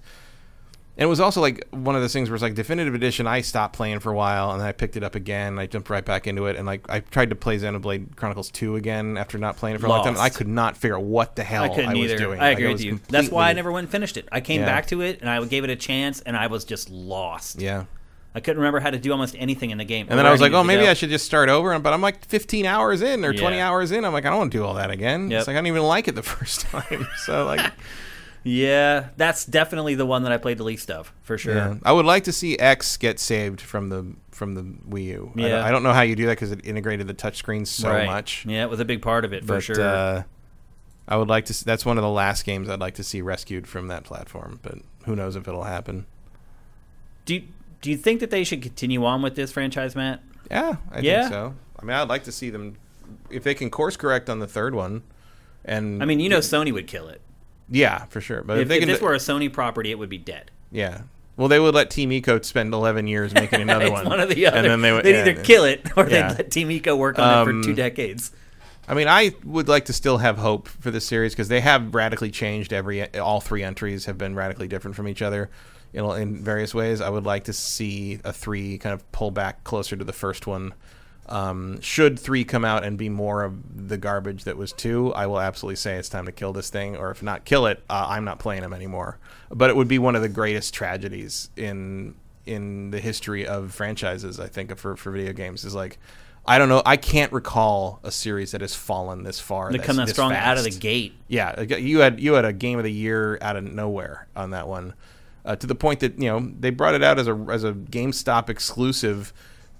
That Reggie seems a little bitter about having to do to this day. He still talks about uh, it. Because people demanded it so much. And then nobody bought and he's it. He's like, nobody bought Yeah, because it was an exclusive at GameStop, a store nobody wanted to go to, and they didn't advertise it. Yeah. I th- I have three copies of that, by the way. I have a couple sealed ones. I got a European one. Thinking I got... someday they'd be worth money. No, I just ended up with a bunch. Because I, also I gave a bunch of them to people for Christmases, Christmas gifts that year. Because there was, and everybody liked them, but I had ended up with a couple extra. So I'm sitting around on a couple of Zen. I don't think they're worth anything, especially now that the Definitive Edition is out. But Matt, it's to the point now when I think of J R P Gs, the first word that comes to mind is bloat. Bloated. Mm-hmm. And I would argue even the first... Xenoblade Chronicles probably guilty of something. Oh yeah, that's, I mean, you got to ignore the fetch quests on that if you want to make any progress. Like, it never ends, basically, because uh, if you if you do everything there is to do, you're going to be playing a game three hundred hours. Like, yeah. you got to move. Like, you got to you got to accept that you don't need to get everybody's bare asses uh, and, and vulture heads for them before you can move on to the next area, because otherwise you're never going to get anywhere. And yeah. there is a difficult, you know, you do have to do some of it to, like, level up and, and stay on the difficulty, difficulty curve, but they give you way more to do than you need to do. And so if you get bored in an area of Xenoblade Chronicles, move on. Yeah. You're fine. Follow the main story and move on to something until you get interested again. Like, you do not need to stick around and do all the menial subquest stuff. Well, my first recommendation for that franchise would be to cut the bloat and streamline mm-hmm. the experience a little more. I don't need to play J R P Gs for one hundred hours. It really feels don't. like that is like just a, it almost expected of that genre at this point. It's like, why, you know, though? They all have like cooking systems and yes, fishing mini games no and like it's like that stuff. When did J R P Gs all have to have cooking min- things? Like, when did that happen? Oh man, I don't get it. Like, Tales always had that. Yeah. Like, Tales always had cooking, but at a certain point it's like now they all have it. They all had it. They, every, they all have it. And it's it's it's, it's a it's like the only way to get through certain things. And some of it's like I feel like more effort was put into making Final Fantasy fifteen's dishes, like like like food, look good than the rest of the game. Like a, there's a couple of wrong. there's a couple of things that Ignis makes in that game that I'm just like, I'm gonna go get dinner right now after seeing that thing. That looks really good. Like that That's that funny. Man makes some eggs that I want to eat. I can tell you that much. That's yeah. one of the only bits of pleasure I got out of that game. I think everyone who's developing J R P Gs need to learn the lesson that sometimes less is more. Yeah, every, like, like go like back we to Suikoden. Shin Megami Tensei you can five finish earlier. Suikoden one in like fifteen hours. That's fine. Like I'm cool with that. Yeah, it's not because it's a certain genre. It has to be so long. Right. I think like I think a good like you know a big epic J R P G used to be like seventy hours if you did yeah, everything. That's fine. And now it's like the main story is seventy hours. If you do everything, you're in there one hundred twenty hours. And like, what do you some, think this is, Assassin's Creed? Some of the main story take one hundred hours. I mean, Persona, you are in for a long haul, even if you just do all the ma- the basic you just stuff. Plow through, which I did, and it still took me one hundred hours. To finish, yeah, I was. So. I I, le- I never finished the final dungeon of Persona Persona five. It got hard. Uh, that just, last dungeon I just was, was tough. Sa- I'm saved at some point in there. I just never went back to it. But I was at one hundred hours. Yeah, yeah. There were some battles in that final dungeon that like I took like three days to beat. Hmm. Because you just have to, sometimes you have to get lucky. Yep. You have to have, like, yeah. I, my days of playing those games and enjoying them all the way to the end are long gone. I know there's tons of five to twelve-year-old kids who can only get one game a year who mm. love games like that. But, you know, I'm obviously past that stage in my life. So, um, anyway, that's the latest on Xenoblade Chronicles three. Um, I'm hoping for big changes, Matt. I If I find out that this is the sequel to two, I may not even play it. I I struggled to play that game at all enough so that we could talk about it on Game Face. That's where I was. And Two? I yeah, yeah, and I agree with you about the whole waifu stuff. Like it's off- offensive in some ways yeah. to me at my age. I'm an adult. Like yeah. I can see where again, eight-year-old boys. It's embarrassing. Boys, it's like yeah. It's embarrassing. Yeah. And so like I'm sure your wife was like what the hell are that you... was one of those games where she rolled her eyes and was mm-hmm. like when are you, or, or when it got to day two she's like when are you going to be done with this one? Trying to not offend mm-hmm. me but at the same time being like I've had enough Shane time enough to... of looking at that. Exactly. Uh, so there you go, that's Xenoblade Chronicles three, which it maybe it gets announced before the end of the year. They're saying it's coming next year. Stay tuned for the Game Awards. That's probably where it's going to be shown off. Absolutely. All right. It's time to move on to our last topic, which is the Intellivision Amico. I don't know if any of you guys listened to uh, Three Night Weekend when Tommy Tallarico was the guest on the show. Tommy Tallamico. Yeah, Tallamico, exactly. Mm-hmm. It ended up being, basically that episode ended up being an advertisement for the uh, yeah. Intellivision. Well, I mean, that is what's going on in his life right yeah. now. So. Um, you know, everybody, I mean...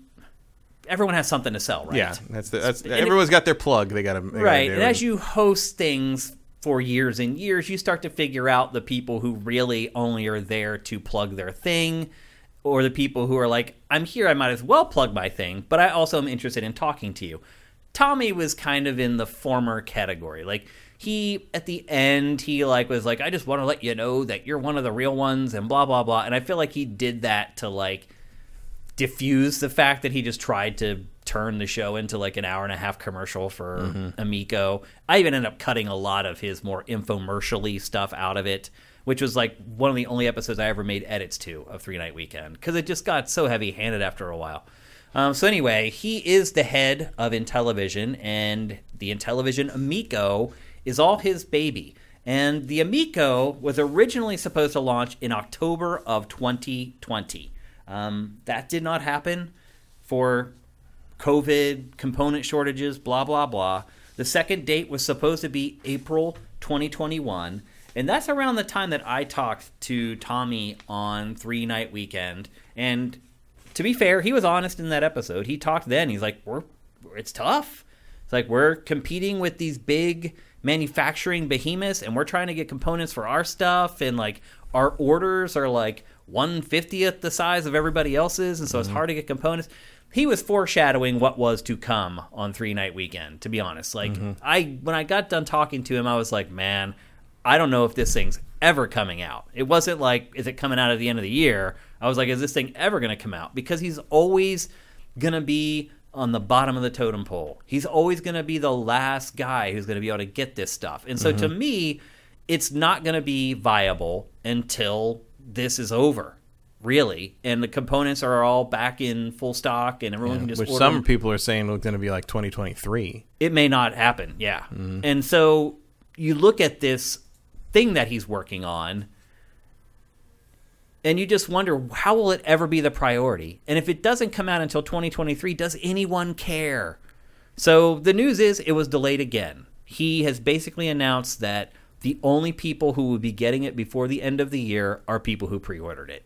And even then, it sounds dicey that those people are going to get mm-hmm. it before the end of the year. Um, I would be shocked, actually, if they do get it before the end of the year. And so he's delayed it to the end of next year? Is that right? I have my end of next year? Wow. Um, I'd heard just next year, but I didn't know. Oh, yeah, you're right. He hasn't really announced anything for um, the new release date. Uh, but this was the third delay. Uh, pre-orders by the end of the year. He sent out the press release announcing this on Friday night at midnight. Hmm. Classic. Classic.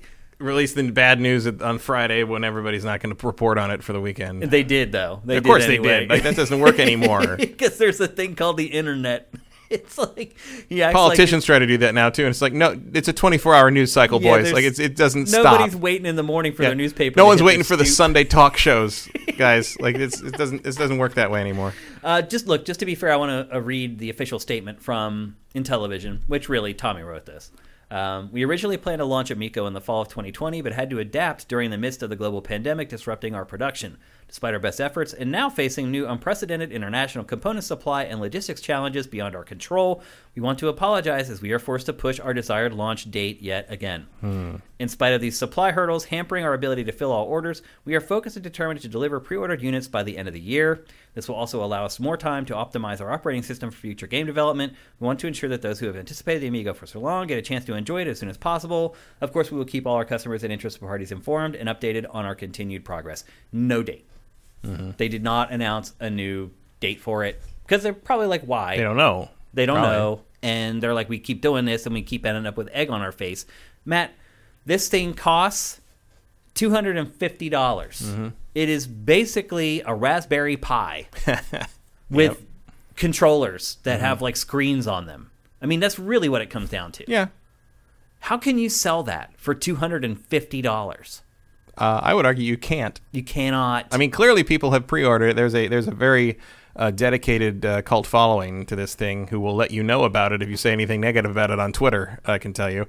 Um, but, like, in terms of being, you know, and maybe that doesn't matter because it's such a small, you know, it, it, like you said, one fiftieth the size of things. Like, it's, you know, he's not aiming to be the next P S five, but, like, I mean, I grew up around the Intellivision. I love that, Intellivision. And I ain't buying I this. I have no interest in it like, at all. Like, I mean, Playdate is barely pricey enough for me to be like, maybe at that price, you know, that's what, one hundred fifty? Yeah. That's kind of impulse buy-y in that yeah. regard. But, I'm like, this not thing. That either. And, like, I don't know. I, there would have to be some really impressive stuff on it. I'm also not thrilled he's working with uh, the Earthworm Jim guy. Why? The Doug Tenapel is a. horrible oh, really? has some horrible horrible opinions about things and L G B T stuff and general uh, social he's a mm-mm. Sometimes it's better to not know, Matt. Oh yeah, ignorance can be bliss sometimes. Yeah, but I'm not here to make you ignorant. I'm here to tell you. Yeah, okay. Well, his his whole pitch is like, this is games for the family, for the kids. Like, he says that over and over again, and I honestly just think that he's been forced to switch to that messaging because the games the studios making the games, this is all they can make. There are a bunch, most of them are like mobile game studios who are used mm-hmm. to making these very simple, like, clicker well, what else games would you make or, on that hardware, really? You know, I mean, like, you could make, it's not that, less, let's be honest, Matt, it's not all that much weaker than the Switch. Yeah. I mean. But it's also, like, really leaning into kind of the classic retro stuff, and, like, this is about all they, I mean, I don't know, there's combat right there. But it's like, why? There's Bomberman. Anybody can make these games for any platform. Yeah. Like, there's it's, there's nothing about the Amico that makes it uniquely qualified to host these types of games. Nothing. Like, you could just as easily port these games to Switch. Right. Well, there's sort of the thing of like, oh, well, like, nobody's making these for anything. Like, yeah, well, maybe there's a reason for that. There's a reason for that. Like, look at these games, Matt. Like, they literally are. The concepts go back to, like, the Intellivision days. Oh, yeah. I mean, it's Missile Command. Mm-hmm. But do I need a new version? And how much does that cost? He he like, like thirty dollars games or something. How, how, what are the game costs? Uh, there's a, like one thing is that like there's a lot of pack-ins that come with right. the system when you buy it. Um, I think you get like almost twenty different games that are all packed into it when you get it. But if you don't want to play even one of them, why do you want to play thirty mm-hmm. of them? Like I, this thing is doomed, Matt. I really think I don't even know if it's ever coming out. I mean, I think it will come out. I think uh, the pre-ordered people will get their yeah. first ten thousand yeah. units. But I mean, it's it strikes me as another Ouya. Yeah. Basically. Why do you make this and create a controller with a screen on it? Because I think he believes that that is the natural evolution of the Intellivision controller. Right. It had the disc with the, the, disc and the, the keypad. Yeah. Mm-hmm. But why does he believe that? I don't know. It makes no sense. I mean, I think that's why. I, it doesn't mean I think it's a good idea, but I do. Th- like, I understand where he got the idea from. I don't know why he went through, through with, with it. Through with it, yeah. But, like, I get it. Like, I see where I see where the pedigree lies. I mean, look, when I was talking to Tommy on Three Night Weekend, I was skeptical on the show. Like, mm-hmm. I did, wasn't like, oh, this is a great idea, Tommy, and this is going to do great or anything like that. I was skeptical about it. But respectful, because he decided yeah. to come on the show. So the show ends, and I just tell him, like, straight up, I'm like, Tommy, like, why wouldn't someone just use their cell phone to play these games? Or why wouldn't they just play a Switch, mm-hmm. their Switch that they already have? Like, most kids who play games already own a Switch. And he just, and all he would say was, you know, Shane, people counted me out with Video Games Live. I told people that I was going to do a concert of video game music, and people laughed in my face. He's like, who's laughing now, Shane? He goes, yeah, but here's the thing. I never laughed at that because I knew that was a good idea. Yeah. Like, people laughed like, at him because they didn't think they didn't understand video games like, or that video game music has great music in it. We knew that. We weren't laughing at Video Games no, Live. No. He's talking about, like, investors right. and people who run right. in big money circles. People who didn't know any who better. Didn't know any but better. This is we do know we better. We do know better like, than this. This. Is, this is different. Like, but he, he, I always believed in Video Games Live. This is a case of someone who has been successful at pretty much everything they've ever done, becoming delusional over it and thinking, "Oh, just because anything I've done has never failed, even though people said it was going to fail, that means that this is not going to fail." The logic there makes no sense whatsoever. Like, none. But that is what he's going with, and that is what he that's kind of the marching orders that he gives himself for this. Look at that. I'm, actually, I want to just pause this right here. Take it. It looks like something that would massage your feet. Yeah, I'm going to actually bring this back here because I just want to take a look at this console. It's just it is just crazy. I mean, the other part of it too is in like in all the media they've released for this, like it never shows the freaking console. It's always just like the little games that they're mm. making for it. Well, it's a weird looking box. Let's see. Oh, we just started over. Great. there, there it is. Go. There it is. That's insane, Matt. They look like old iPods. Yeah, it looks like old iPods for controllers. So you're using the touchscreen as like the buttons? Or? Yeah, it's to interact, but it's like you can't play the game on the screen. Right, you play it on the T V. You play it on the T V. Right. Yeah, you can't like take the so controller I, so, away. But so there's only one button? Or no, there's buttons underneath and okay. blah, blah, blah. And, like, you use the circle as the D-pad, and there's right. like shoulder buttons and all that. Th- that's the thing, Matt. They haven't shown any of this stuff enough for people to understand. There you can see the buttons on uh, the side a little bit. It's like an oversized V M U. Really, that's what it is. It's like an old Dreamcast V M U that's just on steroids, basically. Mm-hmm. Um, but yeah, but see, they show everything so quickly, it's like you can't really get a look at the hardware. I guess they're going to make it in thirty different colors. I don't know, Apparently, man. Apparently, we've got to make it in one color first. The whole thing is just insane, dude. And I don't know if Tommy has much of his own money invested in it. I'm guessing he I doesn't. So. I, I hope that he does not. I would hope he's not that far gone on it. Yeah. Yeah. Um, he's, he's if there's one thing you can say about him, he's always been shrewd with his money. Yeah. So I would I would think he has investors for this, not his own. Although of recent recently he has gone a little overboard with buying Ferraris. Um, well, who hasn't? For the longest time, he just had that old one from like Magnum P I, mm-hmm. and he had that for like two decades. And now, I guess since video games live has blown up, he has just bought like three brand new ones or whatever. Mm. He's turned into like a Ferrari enthusiast or whatever. It's He's good, always been a Ferrari it's fan. It's a good gig if you can afford it. Sure.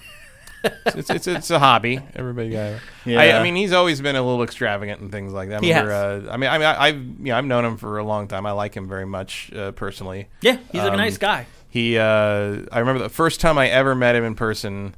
Um, I was waiting to interview Bruce Boxleitner for Tron two point oh at the Disney at the Buena Vista software booth, and he was there waiting to interview as well, and.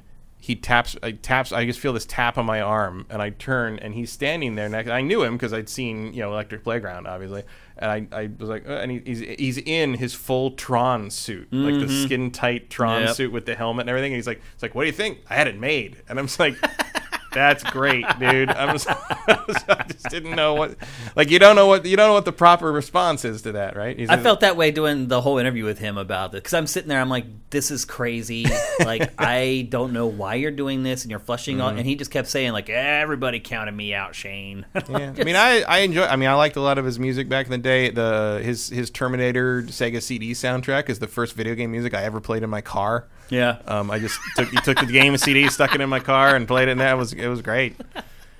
Look, look, he's a good guy, and I've yeah. worked with him for a ton of years. Like as he worked at G four, and mm-hmm. they worked on Judgment Day and all the other shows that they did oh, for yeah. G four.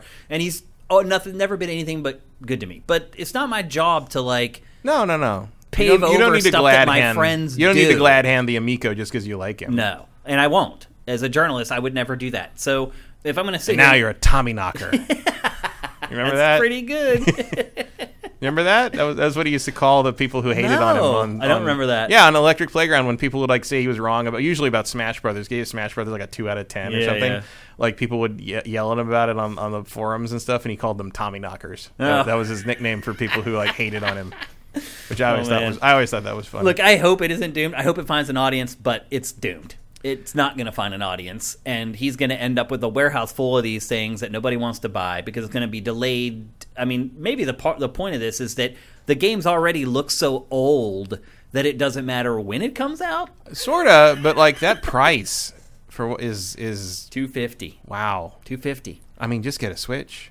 Exactly, or a P C, or you use your I, phone. I promise Switch has just as much shovelware for you. Kids use iPads for this right. stuff, for these this, kind of games. This doesn't, I know you, like the for the kids thing, it's like, this isn't for the kids. This is for the parents to make the kids play. And the kids will hate it. And the kids are like, why do you want me to play these old, dumb games? And it's like, because this is what I played when I was your age. It's like, yeah, but you, that's all you had. Yeah. I have better things. I can play Minecraft now. Go away. You know? Exactly. On my phone. Yeah. That you guys bought me when I was eight. Right. Anyway, it does feel like the industry has kind of left him behind, and he's mm-hmm. behind it, thinking he's still in it, but living in that old world. I don't know. Um, again, I do wish him luck. I don't want him to fail, but no, it is not looking good at all. And I would recommend against anybody buying this or pre-ordering it. I just would. I hate to say yeah. that, but I mean, it does seem like maybe the only, if you actually do want one, the only way to get one might be to pre-order, because it sounds, you know, there's there's there's a scenario I think where you fulfill pre-orders and then just walk away from it. Yeah, but right, that's what I think might happen. Could it could be pay get the unit to the people who already paid and just shut it down. But at that point, you're not. And no gonna one blames him. No one's going to blame him either. Like he is an out. Like mm. he he can save face because everyone's going to be like, well, yeah, it was COVID and you couldn't get the components you needed. That's good enough for me. Mm-hmm. Like, and if I were you, I would have bailed too. I would have bailed a long time ago. Yeah, like, even if um. Like, even if there was more to the story, I think that is a completely believable story. Yeah, absolutely. And yep. even even other, I mean, obviously this thing was going to be hard to get together in the best of times. Yep. And, you know, you... And it's not. No, this is definitely not the best of times, so... Definitely not.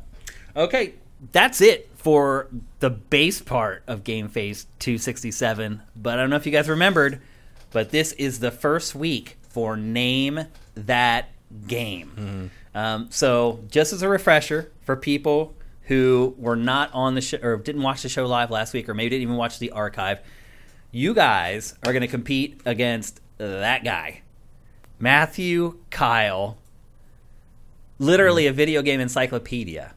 You guys are going to have to beat him. And just to kind of lay it out, The game is called Name That Game. We're going to do this every week going forward. And it's going to be a little awkward the first time. One, because it's the first time I had to, like, create the questions and stuff. I don't know mm. if it's going to be, like, too easy or too hard. Uh, but two, just getting the whole production of it done and ready and things like that. It's not going to be easy. But we'll get it sorted out. And as we keep doing it, it'll become smoother and more fun and better. But this is the first time. So here's how it works. You're basically trying to come up with the name of a game. I will start giving you clues for the name of the game, and they start out really like obtuse and obscure, and then they get easier until basically at the end you'd have to be a fool to not know what the game is. And that's hard for me as the writer of these. Like, mm-hmm. I didn't realize how tough that was going to be yeah. to write these clues. It's not easy. Um, so if I failed at this, I'm sorry, I'll get better. This is the first time I've done it. Um, and also how it's going to work is you're trying to beat Matt, but we do know that you guys are on a delay. And so I'm trying to account for that by, if Matt names the name of the game, I'm going to look over at the screen and give it like a beat or two. And if if the name of the game is already in there or it shows up in a beat or two on the screen, you guys will win. So I'm giving you guys kind of the benefit of the doubt. Also, one thing I forgot to do that I should have was to set the stream on low latency mode. So mm-hmm. they don't have as much latency as, as or is the least amount of latency as possible. Um, I'll do that for next week's show. Um, but for this week, you're, you're at a little bit more of a disadvantage than you will be going forward. If you win, if you beat Matt, you will get a set of Sifted stickers that I will send anywhere in the world. Anywhere. Somebody asked me on YouTube yesterday if I'll send them to Laos. I said, yes, mm-hmm. I will send them to Laos. Literally. So if you win, fly to Antarctica and make him send it to Ice Station Zebra or whatever that is. That might be the only place where I can send them. I think the Antarctica maybe.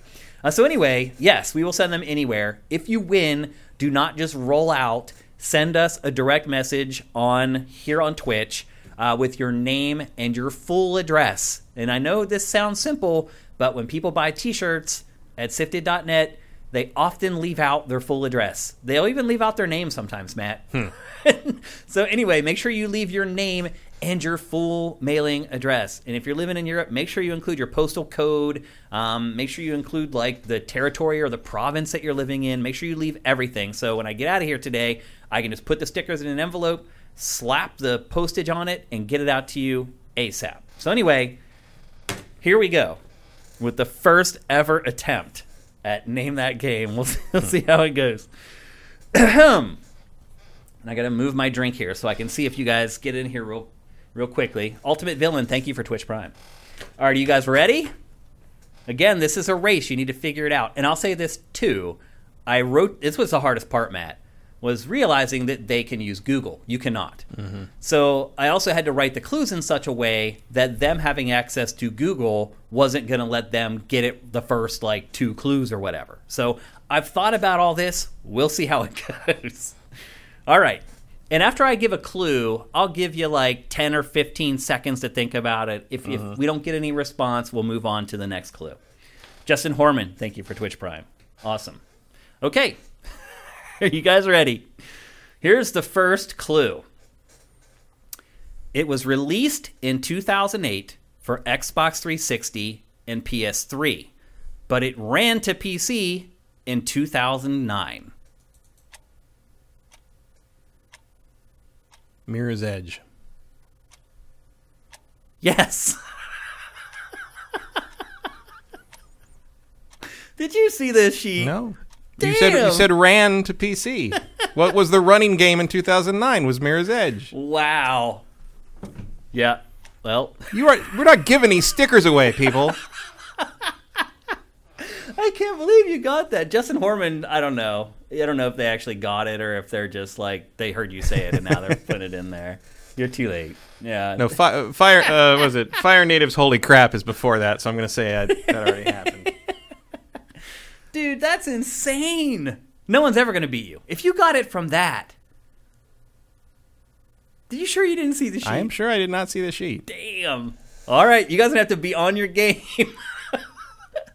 Well, look, just for fun, I'll read the rest of the clues that I'd written because I put a lot of work into these. I really never thought anybody would get it from the first clue. The second clue was, its developers typically create shooters, but they decided to roll the dice on a new idea. Mm, dice, yeah. Dice developed the game. Third clue, When you're staring down from the top of a skyscraper, you have to have faith. Yeah. Faith is the faith name is of the lead name. Character in the game. Here's probably the most obscure one, but if Google would have got it for, if people use Google, this would have probably got it for them. Sylvia Plath loves this game's title. Hmm. Yeah. Two of her most famous poems were mm-hmm. Mirror yeah. and Edge. Edge. Yep. And then the final clue Throw, that... Throwing the English major a bone there, I think. Well, if they Google it, Sylvia right. Plath, and then they'll say, they'll show their her most famous poems. You should read Sylvia Plath, by the way. Amazing poet. Um, and then the final clue, the one that was supposed to give it away to everybody, E A has published a lot of games, but this one's definitely not par for the course. So I got parkour in there. Mm. So anyway, good job, Matt. That's impressive, dude. I can't believe you got that. I have to be even better at this. I have to be even uh, more clever. There, are, going there are people saying Justin Horman got it in before I said it. Yeah? I don't know. Hmm. I was not looking at the chat at the time. Horman did get it in there real fast. It was a few beats after you answered it, but... Hmm. I mean, the the placement of that and where uh, Fire Nation's Holy Crap comes, I could believe he said it before I did. Okay. All right. Look at the... Somebody altered the... That's hilarious. Somebody altered the emojis, and somehow I now have sunglasses on the mm-hmm. emojis. That's awesome. Good job. Okay, you know what? We'll give it to Justin, because I want to give away... I want people to win this. So, Justin, send me a D M. Actually, you can reach out to me on sifted dot net. You're there all the time. Uh, but send me uh, your full address, and we'll get the stickers out to you. So, there you go. We actually finally have... Or we actually do have a winner... of Name That Game for the first time. A round of applause for Justin Horman. I'm a little suspect. I don't know that he really did get it before you. Yeah, if I can get it, someone else can get it, it's I'm true. Sure. But whatever. We're more than happy to uh, to send out the winnings to Justin Horman. Plus, he's a great supporter. I would have been rating. Faster if I could remember the name of the game. So it faster. Took you a second? It, the, the thinking second was because I was like, oh, yeah, the, the white game with the running girl and the red told you where to go. Mirrors that. It was like I had to like run through what the name of the game was for okay. a second. Um, well, that sucks that Matt got it on the first clue. It's also funny that, uh, uh was it Consolize? Is that it? Uh, said uh, Dead Space. Because uh, yeah. they were just guessing, like, uh, early. Uh, it said Dead Space, because Dead Space was also part of the Mirror. I mean, Mirror's Edge and Dead Space were kind of part of the uh, E A's, you know, trilogy of, like, new I P games at that time. Yep. they really they they got you pegged. They knew where you were going there. They did. In a weird way. So, congratulations, Justin Horman. Um, you won the first ever installment of Name That Game. It will be back next week and every week. Uh, we'll do it before we uh, jump into the Q and A section of the show every week going forward. So come back next week, and you have to stick around until the end. All right, let's get to some Q and A here. Actually, I probably need to thank some people first for Twitch Prime. Um, let's see. Johnny Hurricane, thank you for Twitch Prime, man. You're awesome. As always, uh, it looks like actually everybody maybe did Twitch Prime earlier. Um, Ultimate Villain, thank you for Twitch Prime. Uh, who else? Uh, Tiny two K, thank you for gifting the subs to everyone in our chat. Again, another reason to show up and watch the show live every Tuesday at one p.m. Pacific, four p.m. Eastern at twitch dot t v slash sifted games. The least of which is to get the show early if you're not a paying patron. Slagathor, thank you for Twitch Prime. Um, and here we're getting into some questions. All right, first one from Cinetyke. Regarding the X COM Marvel thing, how about an X-Men X COM game where your base was Xavier's school and you recruit young mutants that would evolve over time, getting new abilities, kind of like the soldiers in X COM, only the level-up abilities were, were improved mutant superpowers. I could see that being very interesting. What do you think? I think that's a pretty good idea. Yeah, sounds better than what they seem to be doing. It sounds like a better thing that we just talked about. I think that's good. Like an Xavier's school thing sounds like a pretty good analog for the you know the X COM base building stuff, yeah. and you know you could be expanding the danger room or whatever that kind of thing. Yeah, it yeah. kind of writes itself, doesn't it? I don't understand why they're doing what they're doing. Oh well. Yep. Uh, next up, Sneaky Charlotte Snake. How you doing, brother? Hope you're having a good week. Uh, Shane, real talk. How much for the adorable little big daddy behind you? Sell me it. If not now, I'm calling dibs on it when you retire and sell up. Uh, let me switch cameras here so you guys can see it. I'll show it to you guys a little better. Oh. And I'll hit the microphone. Uh, you blow your lost, ears out. Lost ten bucks off the value for whacking it on the microphone. You can see there. It's a little. It's like a chibi, Big Daddy. Yeah, it's kind of like done up like it was knit, knitted. It looks like it's made out of material, but it's plastic. plastic actually, yeah. But it's like supposed to be like a like a knitted plush. Yeah, but he's pretty cool. And we'll rotate stuff in and out of here behind me on the windowsill. Actually, I'm curious if you guys like the stuff on the windowsill or if I should remove it. I don't know. If you you like, have an opinion? No, I mean, I, all I thought was like, oh, I could bring some of the stuff I don't want anymore in here. And you put it this there. Whole other window over here still needs something. Mm-hmm. Yeah, so if you need to dump anything, oh, just feel free to bring oh, it in yeah. with you. Bring a whole bag full of Got stuff. A few of those. uh, but yeah, I, uh, when I do retire, I'll definitely announce it on Twitter because I'm obviously going to want people who really wants this stuff to buy it. Mm. Um, E T H Demon. What Somebody you... asked if it's a clicker next to the Yoshi egg. It's a, that's a Borderlands. Yeah, it's person. a Borderlands character. Yep. Um, E T H Demon, what do you think of Epic spending five hundred million dollars on E G S exclusives and not profiting from it? I think it looks bad for them in the Apple case. Yeah. But I think it's also kind of the cost of doing business. Yeah, it's, I mean, they, they have a plan that does, apparently doesn't start to pay off and profit until twenty twenty-seven, but like yeah now they're yeah now they're they're saying they're not going to be profitable until twenty twenty-seven. It's like, what? In that in the in the game store, sure, the other stuff they're doing is plenty profitable, so yeah they want that they want to hold that base, they want that market share, and uh, that's how you got I mean that's pretty much what Microsoft did too. That's what Bill Gates said apparently back when they were developing the first Xbox was we'll know, lose whatever whatever, now. whatever it costs, like we have to You know, we have to get we have to get this market. Yep. Um, let's see. Lynn Jeff ninety-nine. Would you buy Back for Blood based on the beta? No, I wouldn't. I would buy it for like forty bucks probably. I would not buy it for sixty bucks. Mm-hmm. But again, I've only played the beta. There could be parts of the game that are amazing that aren't included in the beta, and I reserve the right to change my judgment on it. Uh, but again, you asked based on what I played in the beta, would I pay sixty dollars for it? I would not. Um, but again, you can find out for yourself on Thursday when it opens up for everybody else. So I highly recommend, if you're really into it and you've been excited for it, play the beta. Set aside some time to do it. Um, the matches go pretty quick, mm-hmm. especially if you play on that default difficulty setting where you never die. Is it Game Pass? It is actually it is Game Pass, yeah. So if you're, it will be on Game Pass day and date. So if you're a Game Pass subscriber, it doesn't matter. All you right. can just play. So I guess it. I will play it. Yeah, maybe you will, or maybe not. I'll try it. We'll see. Um, I assume you're going to want to talk about it again. Uh, we probably will. Yep. Um, Merle Mermelson. Any last thoughts on the Ascent? Did you play it anymore? Uh, no, I didn't either. I kind of t- I seem to have topped out around eight hours. I think that speaks volumes, though, because it was a very slow week for video games, and neither Matt nor I played any more of The Ascent after last yeah. week's show. I, to be fair, I didn't play a lot in general. It was a it was a busy week. Although most when I had the time, I played Saints Row four. You you went and played Saints Row four? Oh, I'm like fifteen hours into Saints Row. A lot four of people also point. contesting that, that your favorite Saints Row is the best Saints Row. Yeah, I know. Like a lot of people think boring stuff like Saints Row two is, but Saints Row four is the best game in the series by far. Okay. That is where they finally embraced all the weird stuff and went completely just quit trying to like completely half-step free. It. Yeah, just like go completely. You know, we're not we're not trying to do a, a wackier G T A. We are just going crazy, and it's great. I can understand that approach and why it would make you deem it the best.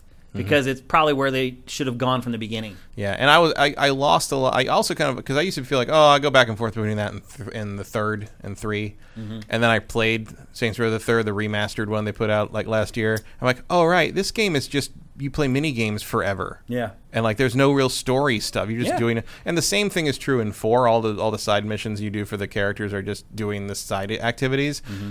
But the side activities are stuff like throwing, telekinetically throwing giant balls at trucks and like, you know, flying around and throwing fireballs at people. Whereas like all the mini games in uh, Saints Row three are tedious and grindy and annoying things um, that are way too hard for their own good in, in some cases. Uh, but like, yeah, I, I I I liked how wacky they got, and uh, I wish I wish that series would come back because Agents of Mayhem did not scratch the same itch. Agreed. Um, Vincent, how thankful is Intellivision that the Atari V C S bombed even harder this year? I wouldn't yeah. say it bombed even harder. We'll see yeah, what we'll, happens we'll with the Intellivision Amico. We'll see who makes a bigger crater in the, the end. But... the race to the bottom. Yeah, I mean, I think we've talked about this before, but going back before the N E S, really hard. Yeah, even the N E S. Even is, the N E S is like is right on the fringe yeah. there. Yeah, it's just... And unfortunately, if you're interested in doing something like that, you've kind of run out of platforms. Like ColecoVision, mm-hmm. that's left. And one would argue, if you were going to do an old console like that, it probably should have been, ColecoVision. been ColecoVision. But you know what the the main game I associate with ColecoVision is? Donkey Kong. Donkey Kong. And, and you're you never going to get that. Yep. So Arcade Perfect Donkey Kong. That was its selling point mm-hmm. at launch. Because we were playing that crappy Atari twenty-six hundred yeah. Donkey Kong. Crappy Atari twenty-six hundred, crappy everything, everything. Let's be honest. Let's be honest, yep. Uh, One Supermaster Gamer, what is the movie or series you guys are the most looking for before the end of the year? For me, it's Dune. I think most people are going to say Dune. I'm, I'm certainly looking forward to Dune more because of the director. Yeah. Uh, he's never made a, anything less than a good movie. Uh, most of them have been great movies. Uh, Shang-Chi. I'm super excited about Shang- Shang-Chi is my most most anticipated Marvel thing right now because I grew up reading Deadly Hands of Kung Fu uh, and a lot of the martial arts stuff they, that Marvel did, and I thought it was really cool, and I never thought I'd get to see a Shang-Chi movie, and here it is. Like, yeah. Awesome.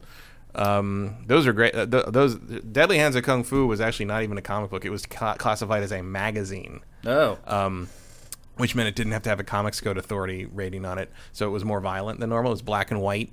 It was like a different thing. It felt like reading something I wasn't supposed to read. It was great. It was. It was. It was, it was, it was more of an indie comic. Li- yeah. Now you go back to it now, and it's just like, oh, this is horribly racist in every possible respect.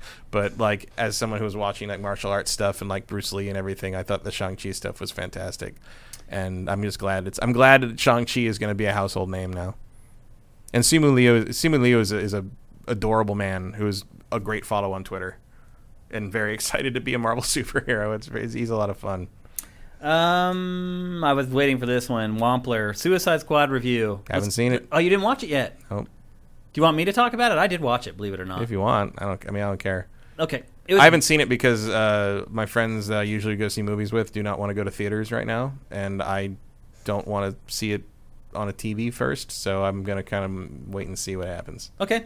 I'll be. I'll do this spoiler free. I don't care about spoilers. Okay, better than I thought. In fact, I would say a lot better than I thought, but nowhere near as good as Guardians of the Galaxy. It's about what I expected. Yeah. Um, is it the best D C movie? Second best, but it's definitely better than pretty much all of them. Yeah, I mean, what's that saying? But like, it's a low bar. Yeah. yeah. What, what's the What's the best? Probably Batman. Still. Batman? Well, Dark Knight, whatever. That's not D C E U, but... Yeah, well, now you're getting semantic-y on me. Well, the Suicide Squad is still technically part of the universe, the shared universe yeah. thing. It's definitely way better than the first Suicide Squad. Oh, yeah. By well, leaps and bounds. But I would say this. It's not as... It's better than I thought, but I don't see James Gunn in this movie as much as I thought I would. Because mm-hmm. then when I'm watching it, oh, I can see that mm-hmm. that's what he did, other than the gore. Right. The gore is insane. It is really gory. Um, I would almost like to sit in a theater and watch a bunch of Karens watching this movie with their kids because it is, it is really gory. But I enjoyed it, and I can't say that about most of the D C movies that I watch. Like yeah, most of the time, sure. I can't finish them. So, yeah, I enjoyed it. Yeah, um, there's only like two other ones that I would even call good. So yeah. It's they, like they I said, the bar the, is low. They can use all the help they can get, so maybe and they bombed really hard. So partly because of the people not wanting to go to people are not going to the theater now because of Delta. Yeah. But like Godzilla versus King Kong out outgrossed it for the opening weekend. It didn't even do Birds of Prey numbers really. Really. Um, and it's you know it's up against the the pandemic, pro, you know the resurgence of, of of the pandemic, but also I really do think that that first movie did damage to the Suicide Squad name that can maybe not be repaired. It's tough. Well, the like, other problem, too, is it's named basically the same thing. Right, is the Suicide Squad. Yeah, a lot Squad of people now. are just confused. Yeah. Like, is it the same movie? Is it like, have they reissued it because of COVID or some crap? Mm-hmm. Like, there's a lot of confusion. But it's, it's it's enjoyable, and I enjoyed watching it. Like, I never looked at, like, the time while I was watching it or was like, oh, I can pause this and, like, like I... plowed through the whole thing straight through. Mm-hmm. It's paced pretty well. Um, I've heard that like the last third just stops trying to be funny and it's just like serious and gory. It is. That's it. Yeah. That's accurate. Um, love the new studio from Commander Fett. Thank you, man. I'm really stoked on it, too. Um, Sneaky says, leave the Big Daddy there, and I'll be here every week. Okay, we'll leave it there. Um, Yakov two two six, what do you think about Blue Box Game Studios developer of Abandoned? It's delayed again. Well, it sounds like they named it appropriately then. Yeah, I, I mean, they, they have said some weird stuff about like how it's like, oh, the Silent Hill thing, but people, if we ever get to show it, people will freak out, but we might never get to make it. Like, it's like, there were, like that whole situation is weird it to is me. Weird. Like, I don't really know what to make of it right yeah, now. Me either. Uh, we'll take one more. Let's see. An Amiga Mini was announced today for early next year. Yeah, I saw that. Another big mistake. Same company that did the, the Commodore sixty-four Mini. Mm. Big mistake. Um, O C D Master one. Last question. What are some racing games you enjoyed this past generation that are not Forza Horizon? Um, I can't remember the name of it, but it was the racing game by Evolution Studios that used to do MotorStorm. What was it called? It had kind of a unique twist on it. It was almost like a was it time was it a time manipulation mechanic or something? Uh, I don't know. You also liked one that was like it was like a future-y one. Are you talking about that hover racer thing? Yeah. That was from last year, actually, or the year last? Before, even maybe. Well, it's past generation. Oh, I thought he was just saying this past year. Um, maybe somebody's figured out what the name of that racing game is I was talking about. Everyone, Blur? No, it's not Blur. That was a little older. Blur's older. Um, I liked one of the Need for Speeds. Go, go on Sifted and search Evolution Studios, and it'll pop up every game that they've made. I like Need for Speed. Don't make me do it. The, whatever the Need for Speed was, it came out like early twenty fourteen. Most Wanted? Like the last open world Criterion one. I can't remember what it was. I think mm. it was Most Wanted. Uh, I'm just going to flip over to the site here and show you guys how cool frickin' Sifted is. Developers. Evolution Studios. You know what I wish? Actually, here's Onrush. Onrush. What, yeah. Yep. You know what I wish? Only uh, Sifted people can you do stuff like this. You know what I wish really look, did? Uh, a little notifier that we're live. You know what I just really did carry forward and get more another installment was Split Second. Split Second. Which yeah. was previous generation before, but. Yep. But Onrush. One of those, crim- really one of those criminally underplayed, under underknown games. Yep. I, that's about that's all I can really think of. I don't I don't play a lot of racing games. Not anymore, unfortunately. There aren't a, a lot of there aren't, racing games. There aren't that many. So when he when he has a caveat of minus Forza Horizon, it's like uh yeah. Trailblazers is the game you were talking about that I played. It was like the hover racer. It was kind of like an F-Zero mm-hmm. clone. Mm-hmm. But that was from two years ago, something like that. But that was this gen. Yeah, and I did enjoy gen. that. Um, it was pretty good since Nintendo won't give us an F-Zero. What are yeah. we going to do? Uh, it was a pretty good facsimile. Um, I think that's it for two sixty-seven. Um, that's two episodes down in our new studio. I think it's gone pretty well. Uh, hopefully you guys like how I've dressed the set from this week to last. The cameras have been better today. I know that for a fact because I've kept my eyes peeled on our monitor, and it has not flickered in and out of like its different lighting stages. Uh, so hopefully you guys are cool with all that. Um, yeah, like I said, this Saturday, Ask Shane Anything at noon Pacific, three p.m. Eastern. And then the following Saturday is when I will play your Super Mario Maker two levels, so if you're working on one of those, get that wrapped up. And number three, we are lining up our Sifted Fantasy Football League, not video game fantasy league, our Fantasy Football League. We already have one person who left. It was Mick Womble. People who are on Sifted dot net make him feel as guilty as possible for leaving the league, even though I will now feel guilty because he does have legitimate reasons for not being able to do it. Uh, but we do have an open slot, so D M me on Sifted or get at me on Twitter. Um, and uh, you can fill into the slot. We do make sure we always let in our patrons first. If we do not have enough patrons to fill the league, then we will start talking to other folks. So if you're a patron and you want to get in the league, you've been trying to for years, and there are a bunch of you, um, there's a slot open right now, and there may be more. Everybody else in the league, respond to the email that was sent by E S P N so I can know if you guys are going to play or not. Um, and I think that's it. Uh, if you do want to find me on Twitter to tell me you want to be in the league, I am at Dinfire. Matt is at mkyle. If you're someone who's watching most of our stuff on YouTube, you can't afford to help us, totally get it. I've been broke many times in my life. Um, you can help us with Twitch Prime, which is down in the description. And if you want to know when our stuff is going up for free on YouTube, you need to follow the site at Sifted Games. In fact, if anybody is following me personally at Dinfire, excuse me, to get updates on when stuff is going up, you should follow Sifted Games, because I'm going, I'm about to stop retweeting all that stuff from my personal account, because it's just annoying. Like, I don't follow people to figure out whatever they're doing when they're publishing stuff. I wanted to do it when we first launched, um, obviously, because most people are going to be like, oh, what's Shane up to? Always doing this Sifted thing. I've done it for a few years now. Um, I don't want to keep bombarding my followers with, here's the latest episode of Pactor Factor, here's the latest episode of Game Face, or whatever.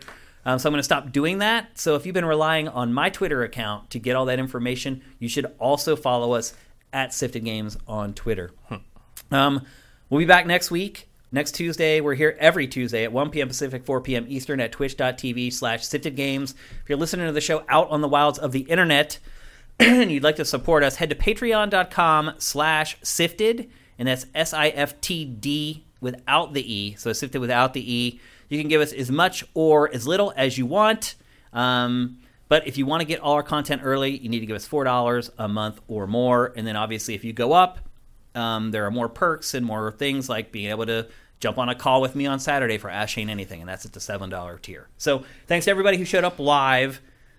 Everybody, as I said, send all the positive vibes that you can to Marcus Beer, who's going through tough stuff right now, and Adam Sessler. You would be surprised at how a personal message to someone when they're going through something tough can make a huge, huge difference. So please reach out to Marcus, who is about to start a fight with cancer, and Adam Sessler, who just underwent back surgery today. Uh, both people from the Brotherhood who are going through some tough stuff right now, and I know they could, would appreciate any and all support they, that they can get. So anyway, that's it for Game Face two sixty-seven. We'll be back here next weekend.